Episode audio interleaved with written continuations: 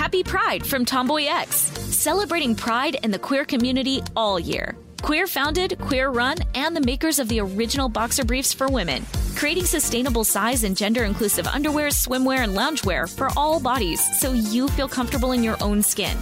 Tomboy X just dropped their Pride 24 collection. Obsessively fit tested for all day comfort in sizes 3 extra small through 6X. Visit tomboyx.com. Bean Dad, The Dress, 30 to 50 Feral Hogs. If you knew what any of those were, you spend too much time online. And hey, I do too. 16th Minute of Fame is a new weekly podcast hosted by me, Jamie Loftus. And every week we take a closer look at an internet character of the day. Who are they? What made them so notorious? How did the internet or the algorithm choose them? And what does a person do when they're suddenly confronted with more attention than the human psyche can handle? Listen to 16th Minute of Fame on the iHeartRadio app, Apple Podcasts, or wherever you get your podcasts. A new season of Bridgerton is here. And with it, a new season of Bridgerton, the official podcast. I'm your host, Gabby Collins, and this season, we are bringing fans even deeper into the ton. Watch season three of the Shondaland series on Netflix. Then fall in love all over again by listening to Bridgerton, the official podcast, on the iHeartRadio app, Apple Podcasts, or wherever you get your podcasts. Subscribe to catch a new episode every Thursday. As important as choosing the right destination when traveling is choosing the right travel partner. Gene! Gene Fodor! Gene, was good! But be careful, because the worst trips result when two partners have two different agendas. The CIA really need your help, Gene. Freeze, Americano! Gene, run! Listen to Fodor's Guide to Espionage on the iHeartRadio app, Apple Podcasts, or wherever you get your podcasts. Hey, everybody. Robert Evans here, and I wanted to let you know this is a compilation episode. So every episode of the week that just happened uh, is here in one convenient and with somewhat less ads package for you to listen to in a long stretch if you want. Uh, if you've been listening to the episodes every day this week, there's going to be nothing new here for you, but you can make your own decisions.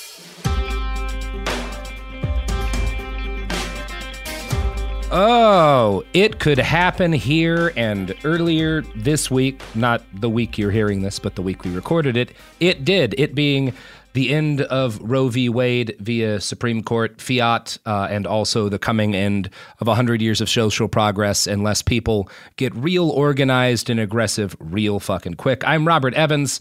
Uh, who else who else do I got on with me today? Is there a is there a is there a Christopher Wong on the line? Yes, uh, there there is one. There are many others, but but I am me. Yeah, the others do not count. Um, is there a Garrison Davis on the line? The only one that I know of. That's right. That's right. We exterminated the others in a in a brutal set of purges, a la Stalin. Um, and then, of course, Shireen Lani Yunus. Shireen, I'm I'm here too. would you like to introduce Sophie? And of course, I mean the one and only Sophie. I mean, Okay.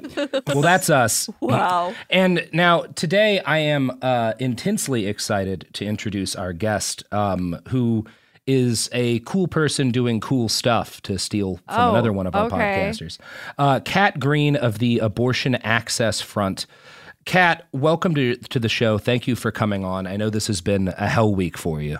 Oh, yeah. Thanks for having me on. I really appreciate it.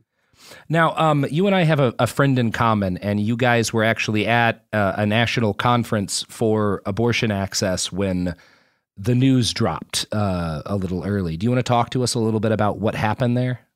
Yeah. I mean, now that the conference is over, I can say that we were in one of the worst cities in the world to be in when all of this happened Orlando, Florida. Oh, Christ. Which is basically made of paper sets, right? Yeah, Like, yeah.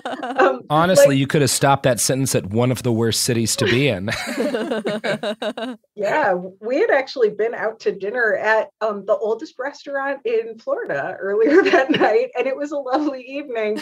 Um, even though, like, some angry driver uh, tried to kill our mutual friend over a parking space. ah, Florida. Let's just gloss over that part. But lovely And- evening, yeah. I mean, well, you know, I mean, it, it only Florida, yeah.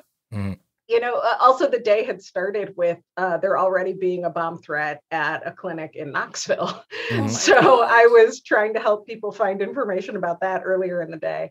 And then um, we went out to dinner thinking that we got to relax and then came back to the news as it was breaking and into the lobby of our hotel where um, the remaining providers and advocates that were there were um, just trying to make do.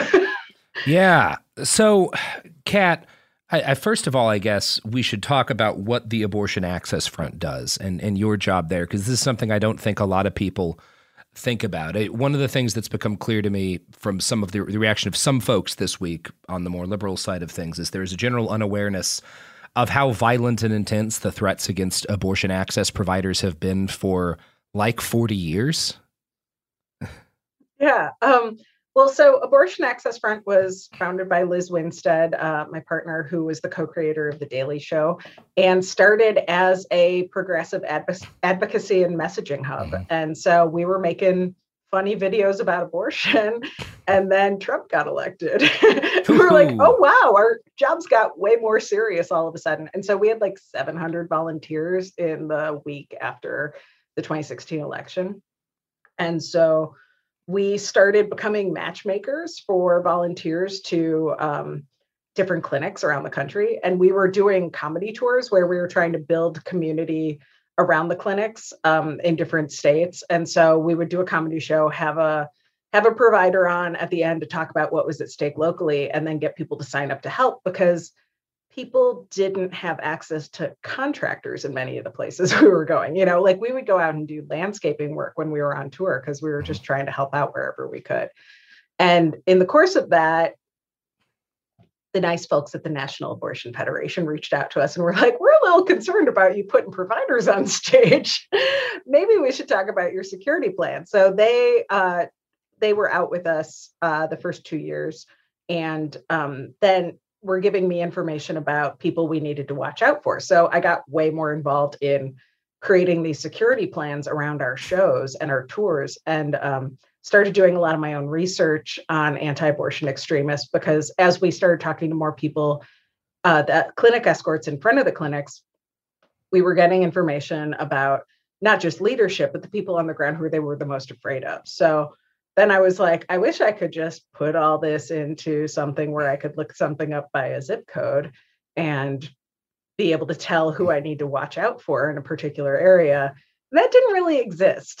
so um, there was just a whisper network of escorts and then the leadership uh, research that NAF was doing. And so I started consolidating all my research into a database for all of us to be able to use and um, track uh, incidents and organizations and bad actors all over the country. I mean, that's that's extremely important, but also uh, extremely cool. Um, it is. Uh, you brought up right at the start of your what you were saying the that there was a, a shooting at the Knoxville clinic. Um, oh, not a shooting. Oh, no, there, sh- that there was, was earlier, There was a right? bomb yeah. scare at the uh, at the Knoxville clinic. Um, on Monday, and, and, there was a there was an arson at yeah. the Planned Parenthood in Knoxville uh, this past uh, New Year's Eve. Um, and that same clinic, that same Planned Parenthood that was burned down on New Year's Eve, actually had its front door shot out about a year right. earlier. And uh, uh because this this is one of the more frustrating cases. If you look this up, you can see that like the fire department has said it was an arson. Um, the ATF is investigating. The FBI is investigating. They've both get, given the kind of boilerplate statements they give in those instances.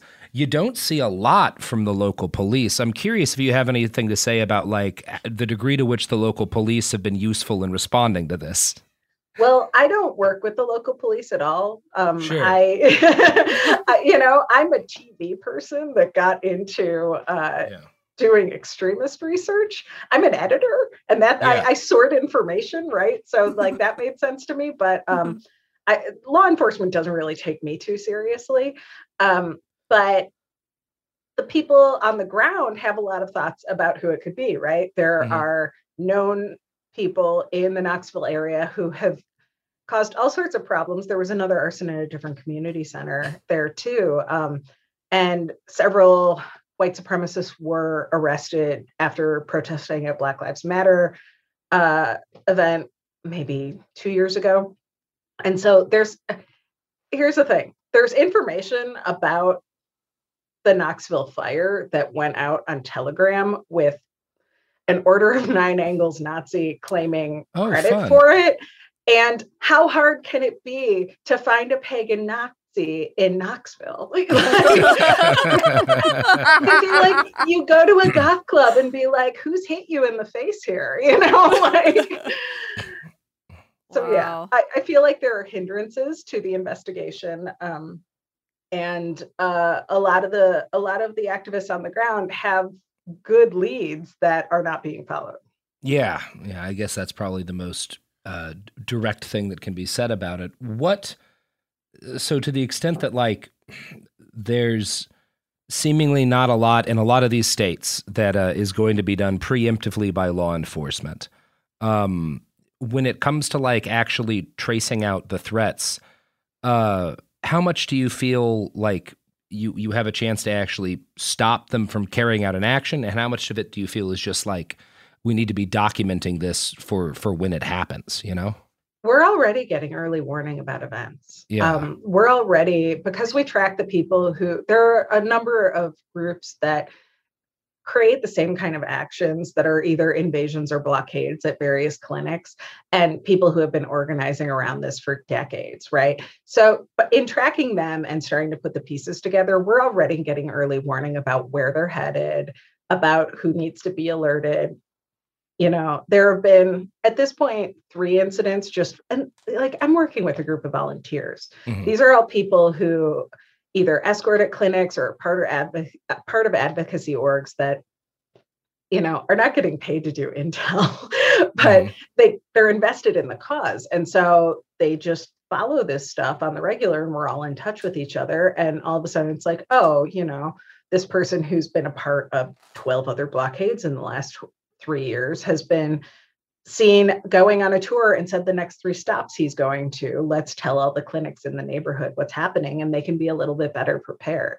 And that's you know i mean honestly because the abortion movement is not super supported by law enforcement largely um it seemed like a necessary thing for everybody to start keeping their own records for their own safety. And that's really how all this came together Now, it's interesting to me that you you brought up one of kind of the lead suspects, I guess you might say, for the attack on the Knoxville clinic was an O9A dude. I'm wondering, with kind of the threats you're seeing, obviously there's decades of attacks on abortion access providers, including a lot of fatal attacks, assassinations, acid attacks, numerous bombings and attempted bombings.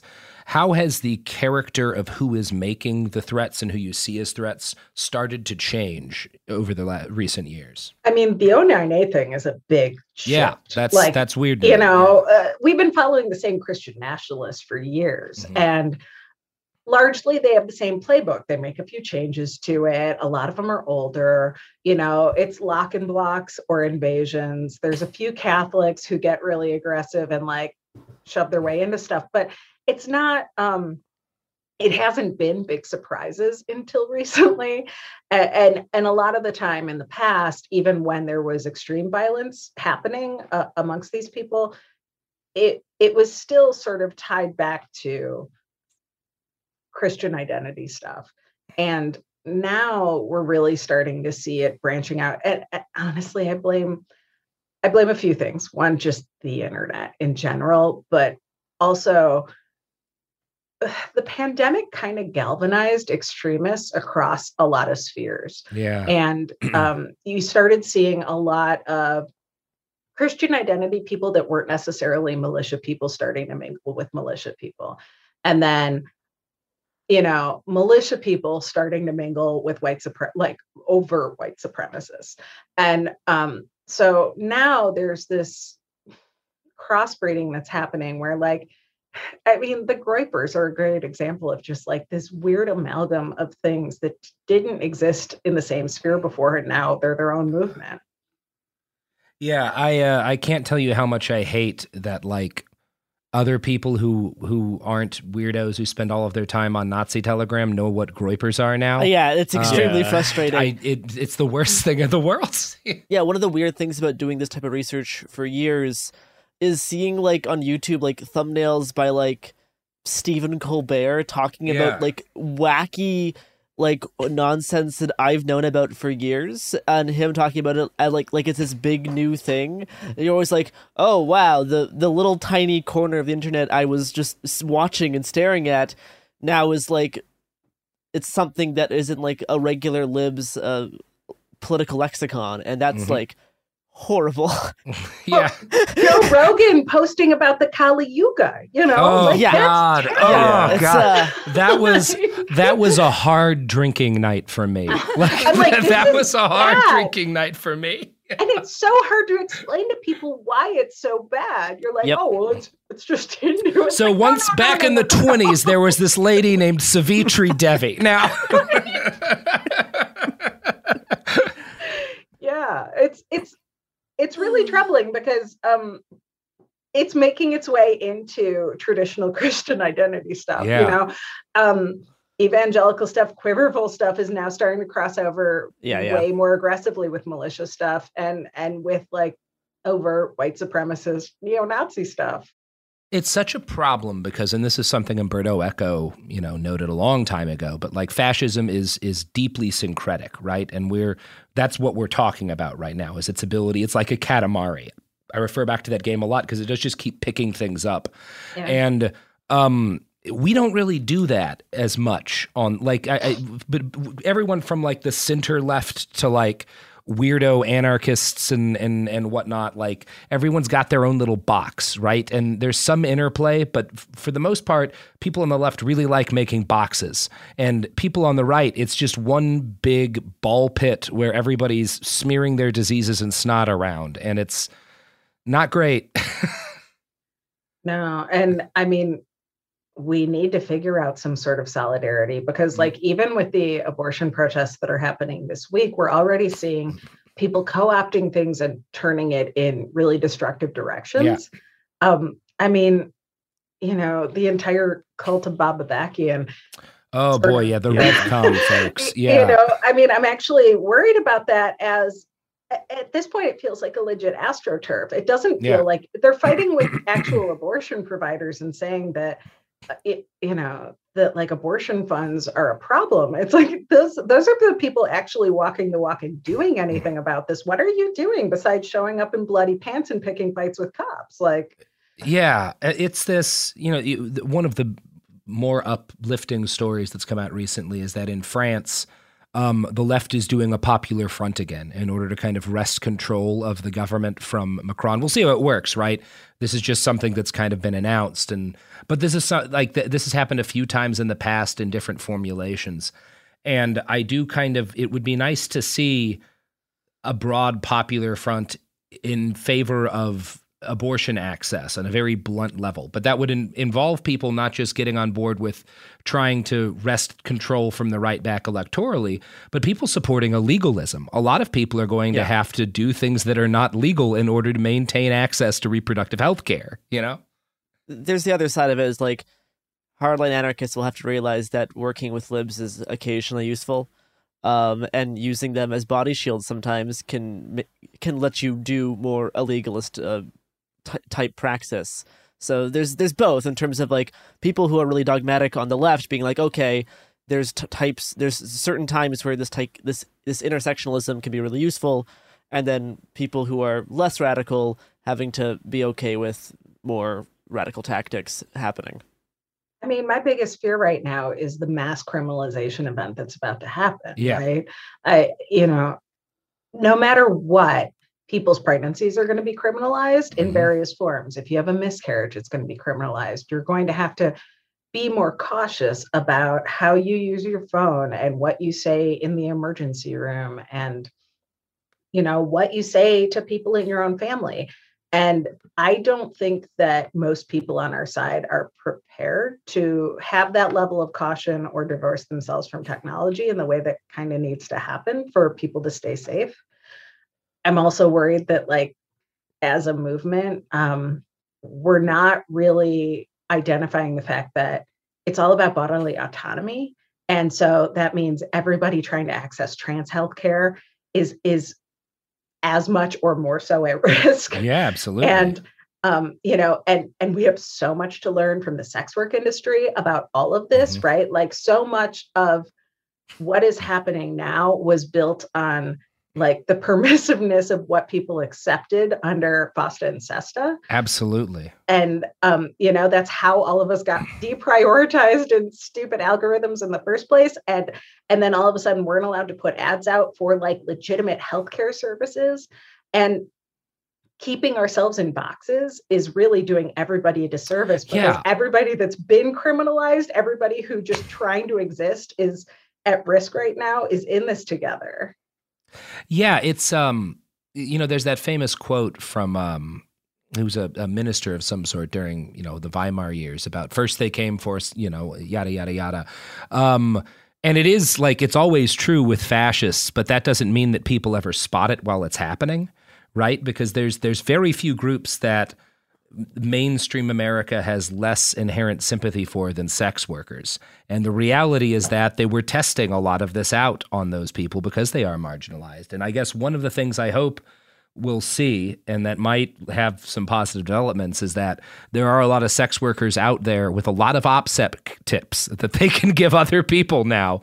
Um, I, it would be dope if you know there were folks like setting up clinics and stuff in that because I, I, think there's a lot of information that does need to get shared with folks who are not used to thinking about any of the stuff they're doing as illegal. I, have been seeing stuff on you know Facebook among kind of friends of mine who are more middle of the road and family members who are pretty much centrist politically, where they're talking about, like, hey, if you need to go on a camping trip in another state, I'll take you on your camping trip. And it's like, I get it. Like, it's great to express solidarity, but will you feel that way when it's actually a felony and people are getting 20 year sentences for doing it? Right. right. Like, because that's where we're headed, you know? Yeah. Yeah. Yeah. I mean, people need to get more serious about moving their data out of the country altogether. Mm-hmm. You know, like thinking about what can be subpoenaed. Yeah. Um, the folks at Hacking and Hustling are doing really amazing work to spread sort of uh, sex work and sex work adjacent OPSEC knowledge to other communities too. Like they're amazing. Um, oh, that's really great. I, I, had, I, was not aware of what they were doing. Um, would you mind giving like a little, a brief overview of what that is for folks? I mean, I have we'll only try to reach out couple, to them, but I, have only been in a couple sessions with them, mm. but mm. they're they're generally just sharing information about like tightening up mm. your digital footprint and also being conscious about how having multiple uh, like if you have to have a clandestine identity online mm-hmm. how you can keep that from leaking over into any of your other digital identities right it's it and i mean it's a really important distinction because even if you have something like a sock account on something like facebook based on how you set it up and what other accounts it's connected to and who you friend in that process, it can very easily find its way back to you and the people connected to you. Yeah. And so how do That's, you keep those streams yep. separate? Yeah. I mean, whenever somebody angers this podcast, we have Garrison track them down. It's very easy. Yeah, that is, mm-hmm. that is, that mm-hmm. true. I have a whole mm-hmm. whole folder of uh, people dropping their kids off at school. That's right. Um, That's right. So, you know, keep your eye out, Hello Fresh. Don't screw with us again. or that one reviewer that said that there was the woman on the podcast who was annoying. I oh, know oh, yeah. who you are. Mm-hmm. I I was able to ha- I was able to track back via your Apple account. just one, just one reviewer. Uh huh. Somebody so, tried to request access to one of my folders uh, that's connected to. We had a January 6th mm-hmm. document mm-hmm. where we had identified a bunch of people, and so I just linked it to you know Google Drive things so that press people could get to stuff. and somebody just out of nowhere tried to access one of them the other day and requested permission. I, I, I was just like, all I had to do was look up your name and the word abortion. Like, come on, try a little harder. like, um, so, Kat, I'm wondering number one, for people who are like pissed and feeling helpless, there are things that folks can do to help assuming you live in a state that there's anything at all around because like a lot of people who are hundreds of miles away from any kind of clinic. But if you're not i know there are ways people can help. Do you have any kind of uh, pieces of advice for folks interested in being of use there are so many things, right? I mean, right now, I think the biggest thing that the movement needs more than anything is abortion funds and practical support funds really need financial help because they are paying to move people around as ne- as needed to get them care, right? Mhm. So the money thing is always the obvious, but um, we're actually having an event on July 17th that is sort of an orientation day for new people coming to the movement who want to volunteer and don't know where. So we're going to cover things like how you become a clinic escort, what it means to volunteer on like uh, an abortion fund or practical support hotline, um, how you can get involved in lobbying groups, how you can get involved in direct action groups, and sort of pre-vetting people and then getting them out to the organizations that actually have capacity to take on volunteers right now because a lot of what's happening like we already saw it in texas where people really wanted to volunteer to help in texas after sb8 came down but they were doing things like calling the abortion fund hotline to try and get to people and it's like no you can't clog up the hotline that doesn't help anybody Yeah. so we're trying to take some of the lift off of the orgs that are already overtaxed vet their people, give them some background information, give them a better idea of what the landscape is in the movement, and then make the connections to organizations that have the capacity to take them on. So it's called Operation Save Abortion. Um, and we're going to do a live stream and uh, house parties all over the country. Awesome. people are either watching the streams we're doing or having their own local people to talk about how people can get active locally uh, in more direct ways. Yeah, and there's stuff like being an escort, which is is something I've I've been learning a little bit more about recently. Um, I guess one of the things I'm interested in is like uh, from a, a a perspective of actually like keeping folks safe. Um, is that something that you feel has like a lot of value, or or is that something? Yeah. Yeah. Um, and is that like a people would want to like look at? Are there kind of resources for for getting involved with that? There are clinic escorting is a little tricky right now because Mhm. there's a whole lot of clinics that don't know if they're going to be open in eight weeks. Right. So uh, right now, while that's all shaking out, I mean, if you already have an established relationship with your local clinic, definitely check in with them. Um, clinics in states that are going to see a surge, um, Pennsylvania, Illinois, New York. I mean, really anywhere that's still going to have abortion after the 26 states fall, the entire West Coast, uh, New Mexico, right, uh, Mi- uh, Minnesota they are all going to need escorts, um, which clinic escorting is walking a person from their car to the clinic door past protesters. Um, it's generally, uh, I would say 99% of clinics are non engagement clinics. So doing this means that you're there for the patient, you're not there to get in a protester's face. Some clinics um, have enough of a protester presence, like um, clinics in Charlotte, clinics in Jackson, Mississippi, where they have they split it up and they have people that are there for the patients and people that are there to distract protesters and sort of Mhm. pull them away from uh, the door. You know, just get them a little bit removed so that they can get patients past them. this is a little bit less pleasant of a question, but you know, I've I've done for a different cause a lot of the same research where you're like spending time in these dark corners of the internet, making notes of people and threats being made. And um, I remember the horrible feeling of like having a specific kind of thing that hadn't quite happened before that I was sure was going to happen, and then the fucking thing happens. Um, are there particular things you are worried about in, the, especially like once this comes through, like that, uh, that are kind of on your horizon? Like, is there stuff that that people need to be kind of preparing for in terms of like an escalation in in direct action against clinics? Absolutely. I mean, we're already seeing uh, increased threats against clinics. Um, this this bomb threat the other day was a test balloon, right? But there are organizations like POW who are actively, aggressively invading clinics on the regular and doing things like stealing products of conception, fetal remains, right? And parading them out to the public and naming doctors um, in an effort to get them hurt, right? It's it's stochastic terrorism. They're not they are not going to be the ones to pull the trigger. They are just putting it out there so that somebody else does the dirty work for them. And so many people are guilty of that, right? The, the church at Planned Parenthood is another good example. And they've had you know, they've had a long presence in Spokane. Um, they moved to Knoxville, Tennessee. They've set up church plants in Birmingham, and they've they've been throughout oh, um, Oregon. And and in Oregon, they were hiring the Proud Boys as their mm. security, which eventually, unsurprisingly, turned into a big fight when counter protesters showed up. The police showed up, tear gassed everybody. and it's like, how is one, how is this church? Two, you know, like what is anybody trying to get out of this? And and so there's a lot of people who have been putting it out there for a long time that there's all this othering language of calling people demons because it makes them easier to kill. There's going to be clinic violence. I mean, there's going to be more clinic violence, I should say. All of this is violent. It's violent to have people out there screaming at you and calling you a whore with a giant sign of fetus, you know, parts. And Yeah. and then it, but I mean, they're really waiting for somebody to light more buildings on fire or shoot somebody, and it's going to happen. Yeah. Well, does anyone else have anything to get into here?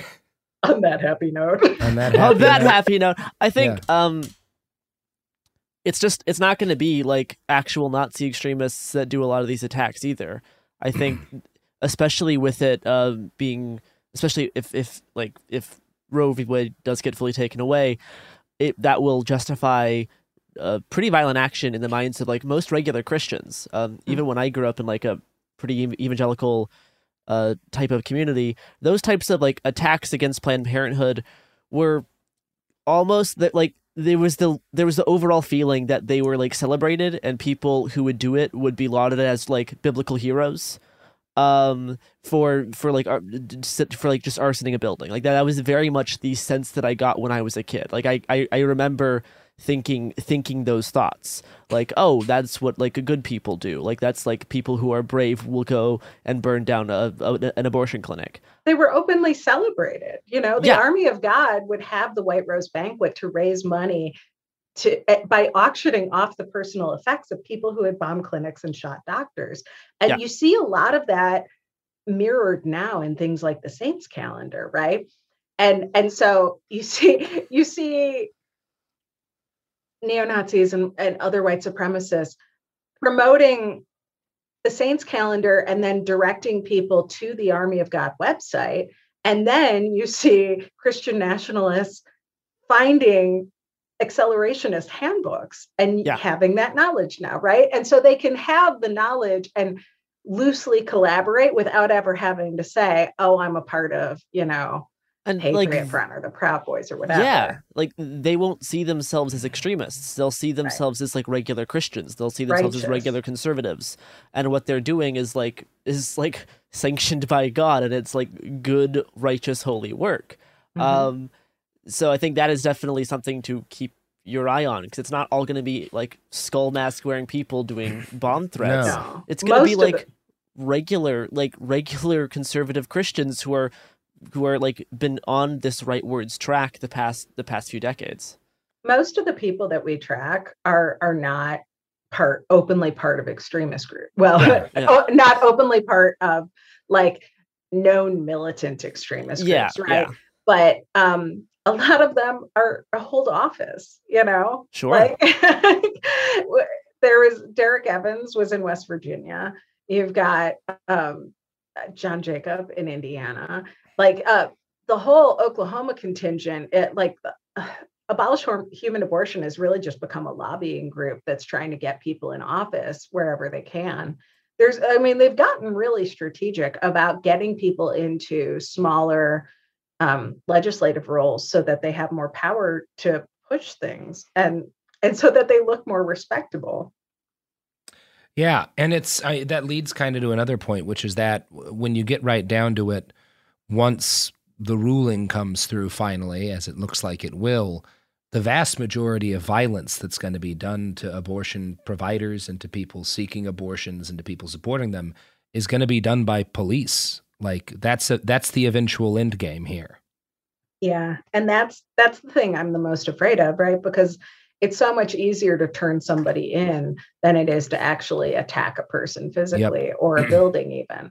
And so that's what it's going to be. It's going to be people calling in their neighbors, calling in something from the hospital, turning in their grandkids, you Mm-hmm. know. Well, is there anything right now that's making you optimistic, Kat? Not to put you on the spot. No, but- no, it's okay. I've thought about that a lot. I Mhm. mean, honestly, the people working in this are so dedicated to helping people that that always gives me hope. And I genuinely feel like there's enough of us that have plans. um, you know, even if even if not everybody's on board with the same stuff, there are enough people really doing the hard work and being pragmatic about what's happening and not just cowing under the pressure of it that are energized by helping people that I think there will always be people helping. They might not always be visible, but they're there and it's just going to be harder to find them. So, Yeah. Um, well, thank you so much. Um, do you have anything else you'd like to plug before we kind of roll out here? Any place people could send donations or volunteer if they're into that? Oh, I mean, you can always uh, donate to Abortion Access Front. We're aafront.org.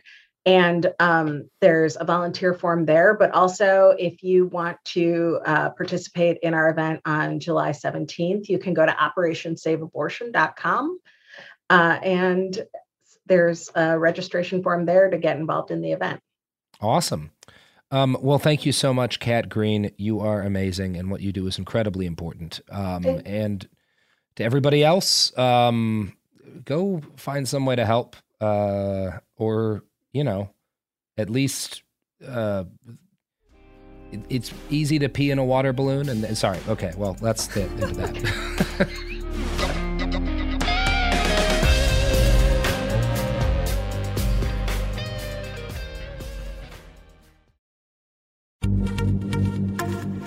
Pride from TomboyX, celebrating pride and the queer community all year. Queer founded, queer run, and the makers of the original boxer briefs for women, creating sustainable size and gender inclusive underwear, swimwear, and loungewear for all bodies so you feel comfortable in your own skin. TomboyX just dropped their Pride 24 collection. Obsessively fit tested for all day comfort in sizes 3 extra small through 6X. Visit tomboyx.com. Bean Dad, The Dress, 30 to 50 Feral Hogs. If you knew what any of those were, you spend too much time online. And hey, I do too. 16th Minute of Fame is a new weekly podcast hosted by me, Jamie Loftus, where every week I take a closer look at an internet character of the day. Who were they?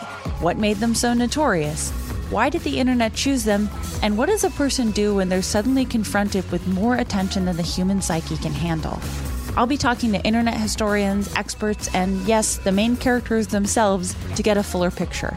Because I think that even outside individual experiences, a character of the day tells us something about how the internet worked at that time and how the attention economy developed into the freaky three headed dragon it is today. Together, we probably won't be able to properly log out, but we can take a walk down scary internet memory lane and see one day a little more clearly. Listen to 16th Minute of Fame on the iHeartRadio app, Apple Podcasts, or wherever you get your podcasts.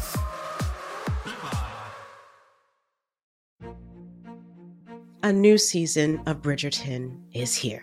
And with it, a new season of Bridgerton, the official podcast. I'm your host, Gabrielle Collins, and this season, we are bringing fans even deeper into the ton. Colin Bridgerton has returned from his travels abroad. Is betrothal written in the stars for the eligible bachelor? Meanwhile, the ton is reverberating with speculation of who holds Lady Whistledown's pen. We're discussing it all. I sit down with Nicola Coughlin, Luke Newton, Shonda Rhimes, and more to offer an exclusive peek behind the scenes of each episode of the new season. Watch season three of the Shondaland series on Netflix. Then, fall in love all over again by listening to Bridgerton, the official podcast, on the iHeartRadio app, Apple Podcasts, or wherever you get your podcasts. Subscribe to catch a new episode every Thursday.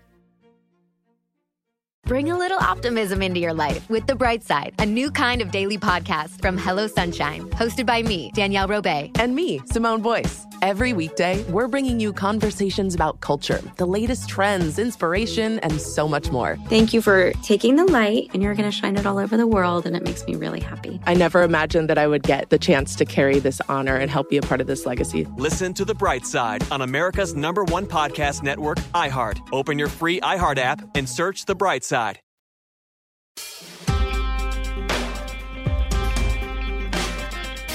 It happened here. Unfortunately. Good work. Yes. Nice, We're, we're nice, doing great at this. Nice introducing. You, you, you, you got it. Yeah, the, this is this is it could happen here at the podcast where it it has happened. Um, It sure um, does. I'm, I'm your host Christopher Wong. With me, we have like seventeen thousand people. Uh, we've got Garrison. Yep. We've Got we've got we got Sophie. Hey. We've got Robert. Allegedly. We've got we've got Uh, Shireen. We have joining us for new- the first time. New friend of the pod, Shireen. Hello. New teammate. and we have uh ret- returning i think Yes. yeah returning well I'm, I'm trying to i'm trying to think how many, how many Tertiary returning guests we've had but yeah, Maybe uh kieran It's like three yeah four. yes And creator of our website that I love. Yee. I'm so glad. I'm so glad you like it. Love. yeah and uh we we are gathered here today uh to talk about something that sucks which is uh the leaked draft of uh, Samuel Alito's decision to overturn Roe v. Wade. It's Ooh. Now we're all mostly angry that somebody dared to leak a, a draft and upset the sanctity of the Supreme Court's deliberation process, right? Right. That's definitely the thing that's been keeping Mhm. me awake at night. Yeah. Yeah. Oh. A bunch of elderly ghouls who refuse to give up their grip on power can't deliberate in privacy. What does this world come to? Megyn Kelly, I is that you? Mm-hmm. Yes. it's been me all along. How can I trust the Supreme Court if not everything happens in secret all of the time, always? My, uh, in, in, in, on a serious note, I, I would like to start this by stating my primary attitude towards the Supreme Court is that more stairways should be greased. Uh, anyway, that's my contribution. I mean, we have we have been big proponents of horse lube for years. Um, Years. Years, and Mhm. this stance continues. Um, Mhm. I think horse lube could solve a lot of problems. It could. So many. So I, I do think it is uh, especially gross that like there's a, the whole side of media people who are making the story out that oh no look at this leak that is the worst thing to happen in human history I can't believe this got leaked and that is like a pretty dominant uh, narrative going on for like over half the country Yeah, even it- it's even like even on like CNN that was like the first thing It, it's pretty Um, funny too, because like the original Roe decision also got leaked. Like I don't think they had the text, but like the way it was gonna, the way the verdict was gonna go also got leaked. It's like okay, It's like this is actually consistent. So And why it's- are we it's- angry about this? It's clearly like I, I get why the Republicans are doing it, right? Because it's a way, number one, that they can pretend to be victims. Uh, there's a lot of people comparing it to like the January 6th and shit. yeah, that's Um, yeah. sorry it's The comparison to be made there is not that the leak happened. No. And, and, That's and like, should it's like it leaked? Yeah. Okay. How about the fact that the information in said leak is dangerous and is going to cause a bunch of people to die? Also, there should Yes. be more leaks of government things all the time. That's actually yeah, I, good. I Yeah, co-sign no, the- that. Yeah. Yeah. yeah. The, the the the government should not be allowed to keep secrets. Like I'm sorry, Government okay, does not you have a get right to privacy. like no unlike- no well, not only Exactly. like and Aren't we don't civil either. servants? Apparently, They're Yeah. literally they're called civil servants and they're doing everything in secret. Like we're supposed to know. I mean, uh, in the Yeah. perfect world, but They're it's- spying on us. We have no privacy. yeah. Yeah, exactly. Like, ugh, whatever. it's only fair. Sh- There's like, also, get like- over yourselves. I mean, I guess I, maybe we'll eventually find out who did it, but like it's also we don't have to assume that it was a progressive that did it. For example, like I think the conservatives have even more of a motive to release it because they're like mobilizing their people to like agree and be like, yes, Yeah, I- do, do we do we want to do the, the the the weird Supreme Court inside baseball shit? Like, okay, so the the weird inside baseball shit is so this is a draft decision, right? This decision like hasn't th- uh. this is this is not the law of the land yet. And the thing with draft decisions that they change. And the thing that's happening here is there's this weird split. There, there's there's like a three two two split on like what actually is it three two yeah that that makes up seven right on like what actually because like so the the, the the five conservative justices like don't like roe but there's i mean particularly with like roberts there's a there's kind of a split on like how far they want to take it. And so part of what could be going on here is that like so th- this the version of of decision that got leaked is like this is basically the most extreme thing they could possibly do uh in, in, with in ter- a in terms lot of overturning Roe. wide-ranging impacts on how we view personal rights uh, in Yeah. 2022. I mean, it, it's it's it, Which you know I'm sure we can talk about it later. yeah, and like this is you know this is the thing like like the the the the, the nerd like Supreme Court wa- watchers like didn't think that like this would be the thing right they didn't think that they would just straight up overturn Roe they thought they would chip at it a little bit first or like go after Casey but like no no no they're, they're just they're just straight up going after Roe and part of what could be the strategy here is like a lot of okay so the the liberals on the Supreme Court like have been feckless and powerless for an enormous amount of time and a lot of what they spend their time doing is trying to like get one or two sentences changed to be slightly less bad and Yeah. this could be an attempt to, to get the other conservative justices to like force them to rally around uh, Alito's like unbelievably hard. And the, the, other, the other thing that's worth noting about this is that like Alito, Alito is like, I don't know. I mean, Kavanaugh. Okay, so for mm. for a very long time, Alito was like broadly considered by the legal community to be the worst legal mind in the Supreme Court. Like he's a clown. He's like his, his legal reasoning is, is really bad. Like even even by this like you know and this this has changed with Amy Coney Barrett and Kavanaugh to to some extent. But like this is not this is not a guy. This is not like a subtle like a subtle legal mind. This is like this is like a bull in a china shop who you throw out when you need to just like hit something with a hammer, right? And so you know like it- yeah part part of what the strategy seems to be is to try to to try to coerce the other justices who are like like like Roberts who is like slightly less fanatical than Alito is and try to get them to rally around this like incredibly maximalist hard line not only going after Roe but going after like a whole bunch of other stuff that we will get to in a second. Yeah, so that that that's the that's the sort of Supreme Court inside baseball shit that is possibly part of what's going on with the leak, but Yeah, I mean, to be honest, I think that's whatever's going on in the leak. The the primary th- topics of interest uh, to most people are going to be number one, the degree to which the right's trying to use this to distract from what they're actually doing. Yeah, uh, and more to the point, the concerted, the fact, like this is what, what we're actually dealing with here is like the culmination of forty-ish years of pretty relentless um, a a mix of pretty relentless uh, electoralism um, married to a very effective direct action terrorism campaign that has Yeah. netted the right a tremendous uh, uh, win here. Yeah. I mean, like, and uh, I feel like this, it's a crisis, like, but it hasn't been treated as a crisis. And, like, when fucking Democrats campaign, this is, like, such an urgent matter. And as soon as they're elected, it's suddenly, like, not as urgent. Like, look at fucking Mhm. Biden. He ran on literally, co- like, codifying it. He ran with that promise. And obviously that didn't happen. Um, and then there's also like to Robert's point from earlier, these justices are just like ancient and don't give up their power. And I mean, there's no use in pointing fingers, even though I I, like to do we- it. So like RBG, for example, like if she had just retired at her fucking time, maybe there would be like one more justice that could fucking help us out. But There's a lot. I mean, she's got her share of the blame. There's also the fact that we've had, I think, six justices appointed by Republicans in the last 30 years, and only one of Mhm. those Republicans actually won the popular vote.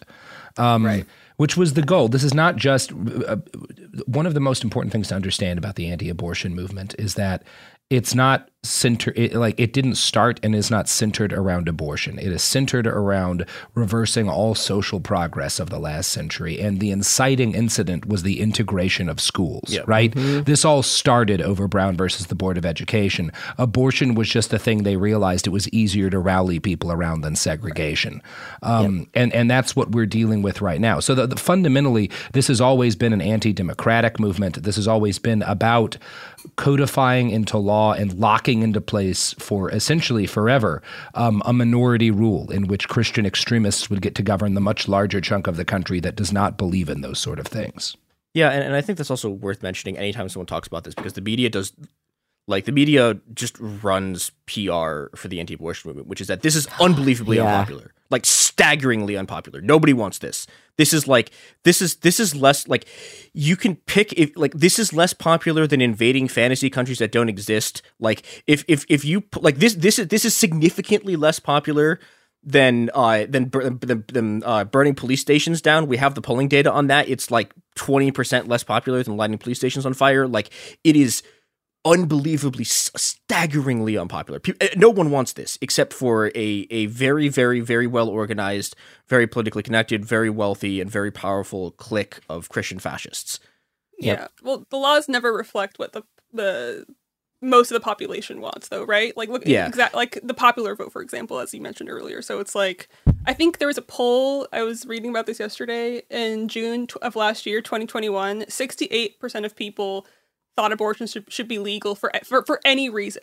Like, there's no, it doesn't have to be like any kind of thing. So it's like it's, and there's so many polls that also just like prove that most people don't want this hard and fast rule. But yeah, the both parties I think uh, utilize it to rally together people to vote, but obviously for different causes. Yeah, and like the fir- the first reaction from from from Democrats was, "Hey, donate to our campaign." It's like, yeah, Oh my God, It's yeah. like, yeah, this sudden honey, flood of emails. honey, read the room. You have all the power in quotes right now, and you've Yep. done nothing. Yeah, it's like vote blue. But dare dare saying that, and you get attacked by other Democrats by being like a radical leftist ruining the Right. movement because like it's not their fault. And I'm like, you you've had power multiple times in my 30 years of life where you could have done it easily. Yeah, like like and this is this is one of the things that like okay, like this stuff doesn't work on me because I remember when Obama had a two thirds majority in the he- he, had a he had a filibuster proof majority in the Senate, had the House, and not only did he not do this, uh, Obama by by 2010, Obama is codifying anti is codifying anti abortion stuff and codifying the Hyde Amendment. So Mhm. yeah, it's like no, like and, and this is the this is the thing with the Democrats, right? It's, like they this is the best thing that's happened to the Democrats since Trump left office. Like the Democratic Party, they love this. This is the best. This is the best thing that could possibly happen to them because now what they can do is they can run on we're going to bring abortion back every single election cycle and they never do it. Right? Because every single because they'll, they'll they'll never like the stuff that they run on. Like yeah, they'll they'll, they'll they, like they will even even if they got another somehow by like magic if they somehow got another 60 vote majority, they'd find a way to not do it because this this is this is a permanent fundraising thing for them. Yep. Yeah. And they're they're desperately in need of money all the time, always. So if you take that away, like during my brief stint in the California Democratic Party, fundraising was always a big deal, and they didn't want to divest from fossil fuel and cops because then where would the money come from? Mm. You can't take campaigning on Roe away from them because then like they don't fucking know how to activate grassroots organizers. It scares the shit out of them. So they will be fucked if they lose this, which is why nothing has happened. Speaking speaking of money, do you know who else wants their money? That's that's right, the products and services that support this podcast. Wow, That's right. Gare.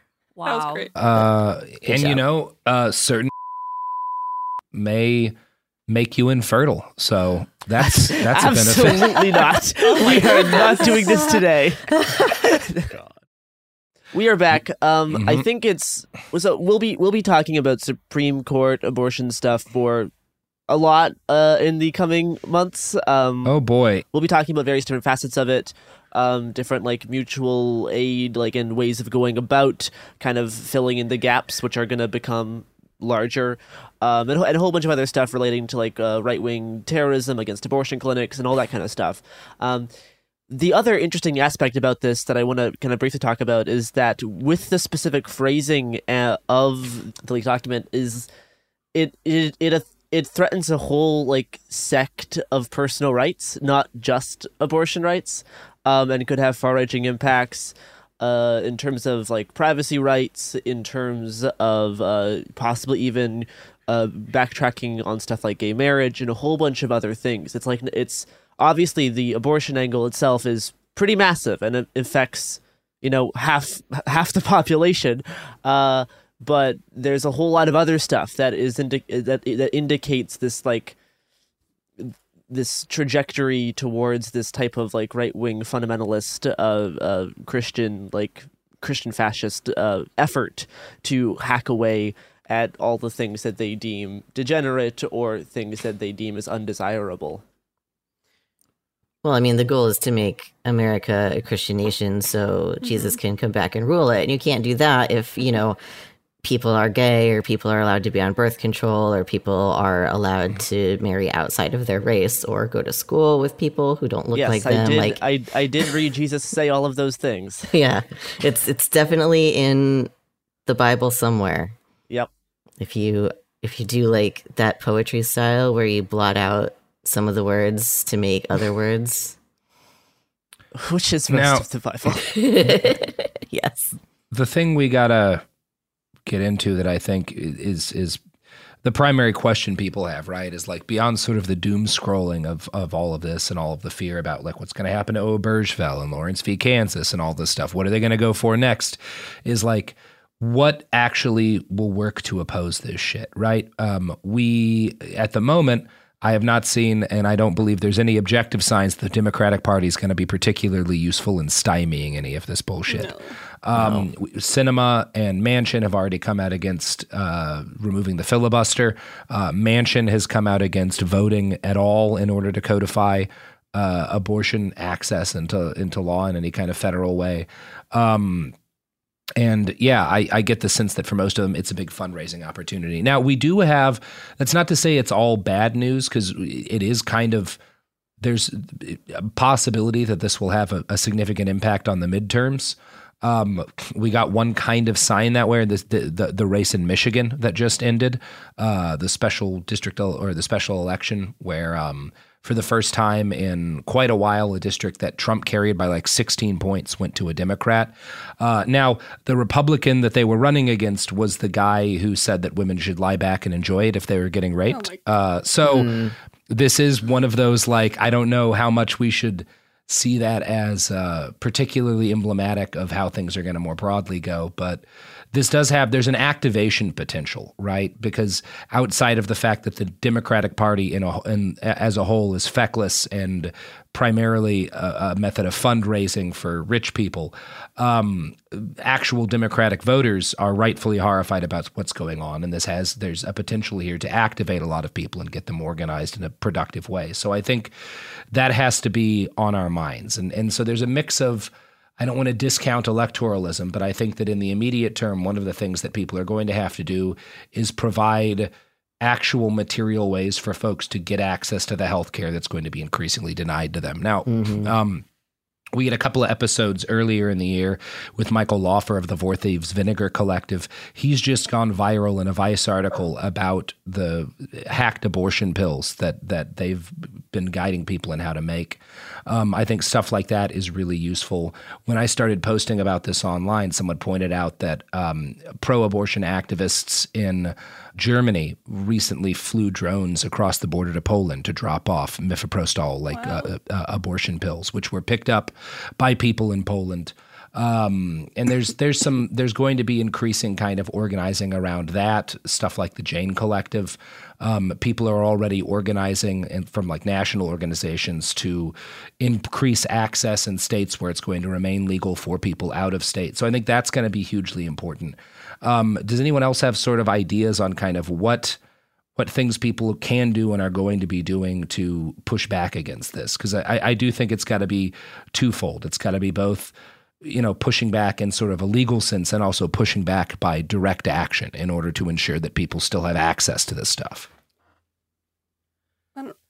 I don't, know. I don't have faith in electoral electoral anything. Uh, so I really think like if there's if it's possible to find your own community and like just almost like with I don't know, uh, just mobilizing your actual peers versus like trying to trust anyone with power to get anything done. Because maybe I'm a pessimist, maybe I'm just a pessimist, but what you said earlier about the person she was running against, what I heard is that that person was still running and people like he was still the number two, you know, and I think on the other side they are their side is also going to rally against stuff. Like, didn't Oklahoma just pass like yeah the most just passed restrictive a, oh, ban a- ever? a where like ban just yesterday at time of recording. Yep. yeah. So in this law, women can be punished up to 10 years in prison for getting an abortion. And like in pair, like just for some perspective, rapists in Oklahoma get five years. Yeah. So it's like stuff like that is happening in all these states. And because these states, people with with less resources maybe don't have the ability to travel so far, I think really mobilizing community is a little bit more uh maybe just more effective in my opinion. Yeah, I mean, we have to mobilize communities, but you also can't like it, it can't just end at we're going to try to like provide these people with an option to get out of the state or get access where they are like clandestinely. If it's limited to that, they're going to push to make all this more illegal federally and they're just going to keep throwing people in in prison and using the police as the enforcement arm of this stuff. There does have to be there has to be a broader counter. You know, I'm thinking back to like and I'm not talking about like picking a dude to vote for. I'm talking about like in, in Mexico, right? When they were talking about um, making abortion illegal, activists attempted to light the Capitol building on fire. Um, And uh, like that, that, that kind of like there has to be there has to be a broader. Two thirds of the country thinks this is bullshit. There has to be a way of getting those people organized in a way beyond dealing with the acute problems caused by this. Like, yeah, I, and I, I don't entirely know what that looks like, but No, that makes sense. No, that you're right. It makes sense. Well, and I think I think that there have been signs that it's start like so. I mean, there there's obviously like there were protests like there've been protests like literally since the thing came out. There were there was Especially in DC, there's been yeah. nonstop Although I mean, I think I think part of like And you, you LA, can see yeah. this sort of like yeah with the DC one, you can see this sort of like I don't know. You you, you can see the way that people haven't, I guess, fully internalized the fact that the state is just trying to do this to them, and that like you know if you look at the barricades that were put up, right, like you could just push those over. Like the, and then Mhm. there you you had a bunch of people who were extremely angry and they sort of just sat there and did nothing, right? And like this is this is the kind of thing that like you know if, if you look at what happened in LA, there there was a lot of protests in LA and like the department like Homeland Security was on the street beating people and I think if if if there's like okay, so wh- one thing that's important to keep in mind is that this still again this this the ruling the draft of the ruling is not the actual ruling, right? There is still time right now in between when this in, in between this leak and when this is actually decided th- there is still time to literally force the court to not do this so start greasing those stairwells, people. yes. Well, I think here's a few notes. Um, so one, I think there's it's going to be used to uh, encourage action on all sides. Uh, there's a, we're- it's this is going to be seen as a victory for the right, and they're going to use this momentum to mobilize further, uh, to to put more further anti-abortion stuff into law, and to encourage people to take vigilante justice out on healthcare providers. Um, the second thing is direct action for uh, trying to alter the ruling before it happens. Like there is a chance to do mass mobilization. Uh, there is a chance if we if frames if things are framed correctly, you can bring a lot of liberals out and convince them and suggest to them that they can that they could do things that they ordinarily maybe wouldn't do. Uh, there's that is an that is an entirely uh, an entirely possible scenario. Um, just in my in my episodes about the Atlanta forest from a few days ago, I discussed uh, the SHAC method of protest. Now this this isn't this isn't this doesn't carry over one to one because that is pretty focused on doing economic targeting. But the whole idea of targeting people outside of like the political space is uh, key to that like people people don't just do work in the supreme court they have actual everyday lives and if you can uh, surround them in their everyday lives, that type of personal pressure is way more uh, affecting than just yelling at a government building sometimes. Um, because if we can dissolve this like safe political like space that people think to think, think they operated in, right? They assume that oh, I'm a, I'm a, court justice, I'm a judge. Everything that I do happens in the courtroom, right? I am safe, I'm contained. Everything is just in the confines of the courtroom. I don't get to experience consequences for my actions outside the courtroom uh, which isn't true because obviously the people, all of us, do experience th- those consequences in the real world all the time. Uh, just the people in power don't have to. So instead, if we can put pressure on people when they're going about their everyday lives, uh, in their hanging banners in their backyard, doing other things, uh, horse loop again, very useful. Horse loop. um, that is a that is a way to do uh, types of protest that we have not seen as much, uh, but I think is now is probably the time to start doing that, right? Um, yeah. I mean, we, we saw we saw stuff after the murder of George Floyd with people surrounding the house of Derek Chauvin, which police were very angry about. They did not like that, no. There is an indication that hey, this the state doesn't like it when this happens. Um, Mm-hmm. and It's not it's not specifically more illegal to stand in the street of a residential neighborhood. Uh, so no, and it's you know a, a lot of protests so far has focused on court buildings, uh, many of which are federal, and those provide a lot of benefits to, shall we say, the defender, including the fact that they're already well set up for surveillance. They're generally fortified. Uh, they have a pretty short logistic tail to where the state is keeping its weaponry and its troops, as opposed to just kind of fucking with people in their lives, which is a lot harder for those kind of militarized responses that lead to large groups of your friends getting arrested or beat up by feds. I, I think also like yeah, the, the the tendency to go after like legal buildings is missing the point of where the actual power is. Like this, is this is Mhm. the thing with January sixth too. Is like yeah, even if like yeah, they took over the Capitol and nothing happened, and the reason that like nothing could happen is because it's just a building, right? Like the the the Yeah. the, the actual political system exists independently of it, and you have to hit the things that the system actually cares about. And so like that's ports, that's roads, that's uh, border crossings, that's things like. Uh, why am I now suddenly forgetting? Vacation homes. Um, yeah, but like, well, Yeah. like, and- but also, I mean, like, okay, like, you know, if if if if there was actually like a way to stop this, one of the few things that could actually do it would be a large, would be something like a large scale teacher strike, or a, a thing I've talked about before that is happening this summer is, for example, the the the, the longshoreman contract in uh, Oakland is coming up, right? And like those are the kinds of things like if if you can actually start shutting down large sections of the U.S. economy, the Supreme Court are political actors. They will have to respond to this Mm-hmm. and you can essentially like like you you can you can blackmail them into into into doing the thing that they should be doing you you can apply targeted pressure economically and personally. Mm-hmm. Yeah. Um, yeah, and that's the type of protest that I think it would be interesting to see where that leads Yeah. us. they need to not they like the consequence for both the political actors who are carrying this out and the people who support them needs to be that they don't get to live a normal life um, that they are that they suffer consequences for hurting people and that means a, a lot of things but among other things it means that certain people shouldn't be going to the fucking grocery store without feeling the hatred you know yeah and i think i think they also shouldn't be able to order delivery and feel secure that Yeah. what they're going to eat Yeah. isn't going to hurt them. Yeah. And, and i think also like if like one of the things that i'm remembering from that was actually really effective initially from the beginning of the trump administration was the airport protests. Mhm. and that's a place that like you wouldn't think you'd be able to really occupy because again the, the amount of security there is enormous. But like if you have a lot of libs mm-hmm.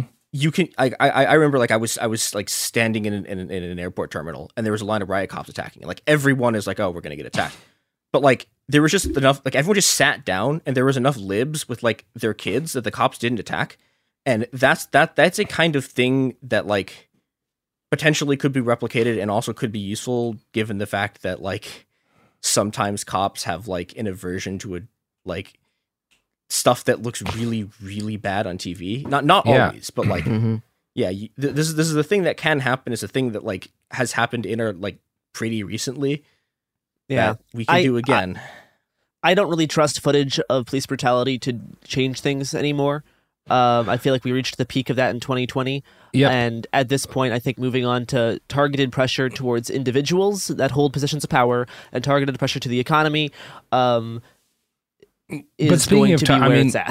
speaking of targeted pressure to the economy, a large protest at an airport that the police Exactly. break up with tear gas does damage to the economy that the police are the ones yep. causing. Yep. Um, and like it's it's uh it's one of those things. As we've stated, a courthouse or whatever is just a building. People can not go into work and do all of the fucked up shit that they're doing on Zoom. Um, an airport is not just a building, you know? And so a protest at an airport uh, has some teeth that a protest at a courthouse doesn't necessarily. I do have one like quick other thing that I want to throw out as sort of a means of uh resistance or action is Yeah. something that I was trained to do growing up part of the forced birth movement is co-opting the language that the left uses. And I think something that we should do and something that we can all be doing right now is co-opting the language back. So when forced birth advocates say they're pro-life, come back with how can you be pro-life if you want someone to die by having a pregnancy and like just sort of taking words and rhetoric that has traditionally been used to oppress us to reframe it and be like, no, actually, you're the one who's telling on yourself here, and you're the one who is forcing people literally to die in multiple ways. You cannot be pro life if you support people who already exist dying. And just sort of thinking about that a little bit if you don't necessarily have the energy to go stage protest at an airport. Yep, that is a great line to end on. End on. Um, everybody, go out and again, you know, our sponsors are the Klein and Stubel Hip Surgery Center in Washington D.C. So please do keep gre- greasing those stairways, everybody.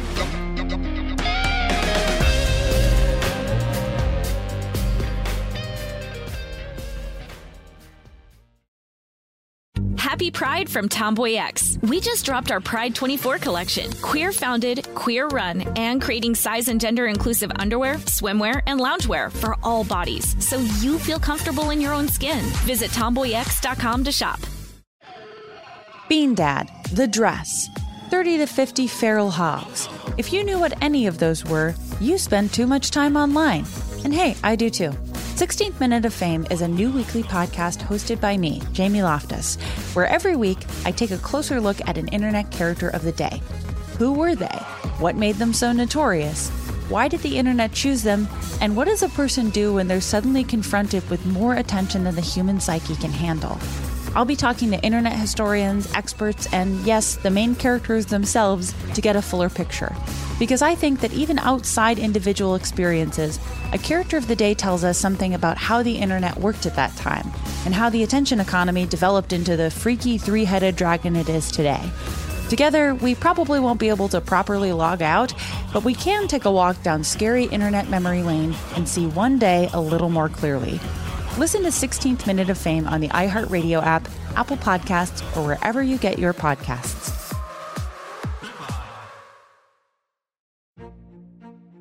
A new season of Bridgerton is here.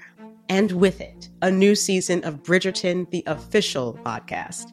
I'm your host, Gabrielle Collins, and this season, we are bringing fans even deeper into the ton. Colin Bridgerton has returned from his travels abroad. Is betrothal written in the stars for the eligible bachelor? Meanwhile, the ton is reverberating with speculation of who holds Lady Whistledown's pen. We're discussing it all. I sit down with Nicola Coughlin, Luke Newton, Shonda Rhimes, and more to offer an exclusive peek behind the scenes of each episode of the new season. Watch season three of the Shondaland series on Netflix. Then, fall in love all over again by listening to Bridgerton, the official podcast, on the iHeartRadio app, Apple Podcasts, or wherever you get your podcasts. Subscribe to catch a new episode every Thursday.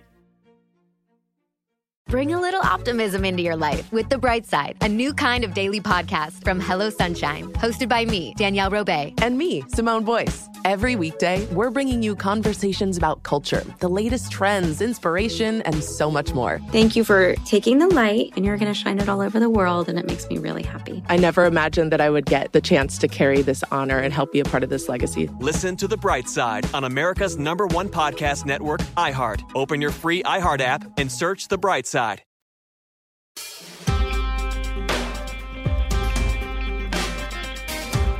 Uh, welcome to It Could Happen Here, the podcast that's happening here right now in your ears. It could happen e- ear. I'm Robert Evans. Um, I'm I'm not with any of my normal uh, uh, co-hosts today because because fuck them. No, because I'm I'm elsewhere in the world right now, hanging out with someone you might remember from a special episode we recently did on Molotov cocktails. Journalist James Stout.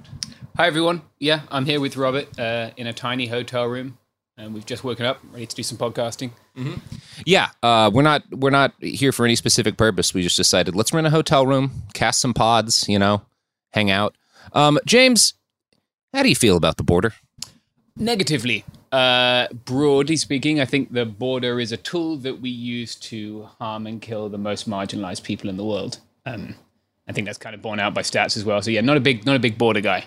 Yeah, and, and you and I recently spent a decent amount of time on the Texas Mexico chunk of the border, specifically near McAllen, Texas, hanging out at a butterfly sanctuary that people can learn some things about if they Google. Will be coming out. That, those episodes will be dropping in the not too distant future. Um, but you live on the San Diego side of the border, um, which, if people don't know, San Diego, California, is basically in Mexico um, you can you can hop over across for like lunch and stuff if you really want to and don't mind dealing with CBP. Um, and yeah, so I you've done a lot of reporting around the border and about kind of the the system of violence that it represents. Um, I wanted to chat a little bit about that, and I wanted to chat about some of the organizations that you've run into that are doing good work out there because there's a lot that needs to be done.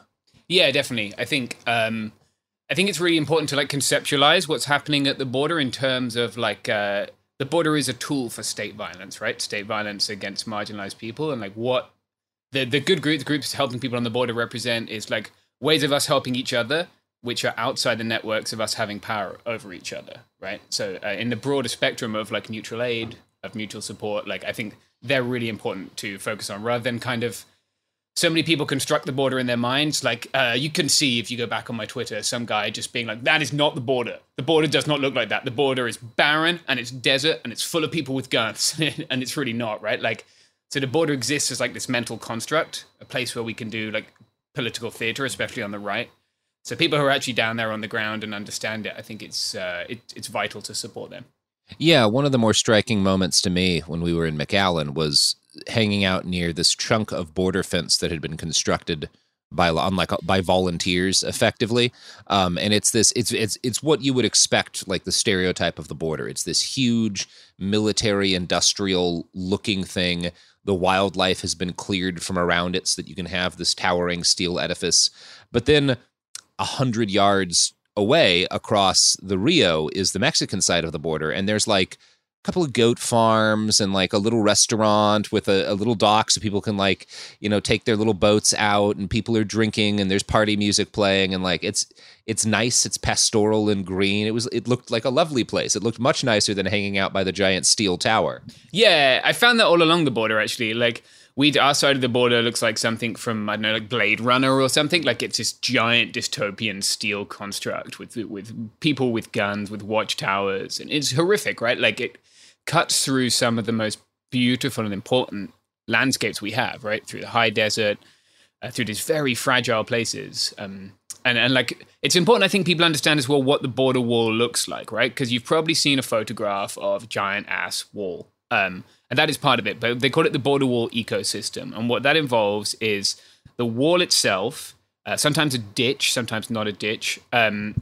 and then a road that's wide enough for two of the F 150 Raptors that Border Patrol like to drive um, to pass each other.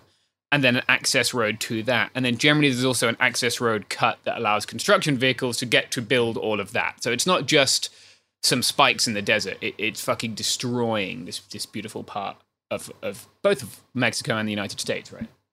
Now, before we get into some of these organizations, I'm wondering first off, when did you start reporting on the U.S. Mexico border, and is there any kind of specific events that that you can recall that really kind of ignited your your interest uh, in in this particular like part of the United States and this particular part of like our ongoing social conflict? Yeah, like I've always been interested in Borderlands, like academically, uh, and, and as part of my PhD. Um, but I guess I've probably about eight or nine years I've been reporting on the border. The thing that really sort of uh, took it from being like a the border is sometimes a thing I write about. I did a lot of outdoor writing about the border too, right? I was very interested in getting more people to go outside in Baja California. 'cause It's amazing, um, and you should do it. But uh, what really sort of, I guess, made me be like, "Oh fuck, this is fucking horrible," um, is the the 2018 quote unquote migrant caravan, right? Um, so I'd been down just just enjoying a weekend uh, in uh, a little further south Baja, a little further south of Tijuana, and uh, having there's a really good wine country there. So we've been checking out these these wine places uh, and and just enjoying ourselves. Um, and we come back, and then these people are in um, what's called the Benito Juarez Sports Complex. It's just a baseball field, and it's raining, and it's November, and it looks like the fucking uh, like Battle of the Somme in there. You know, it's mud. There are little children, and like I've been in these situations before. I've, I've seen uh, situations with displaced people before, but there was something that just broke my heart about like.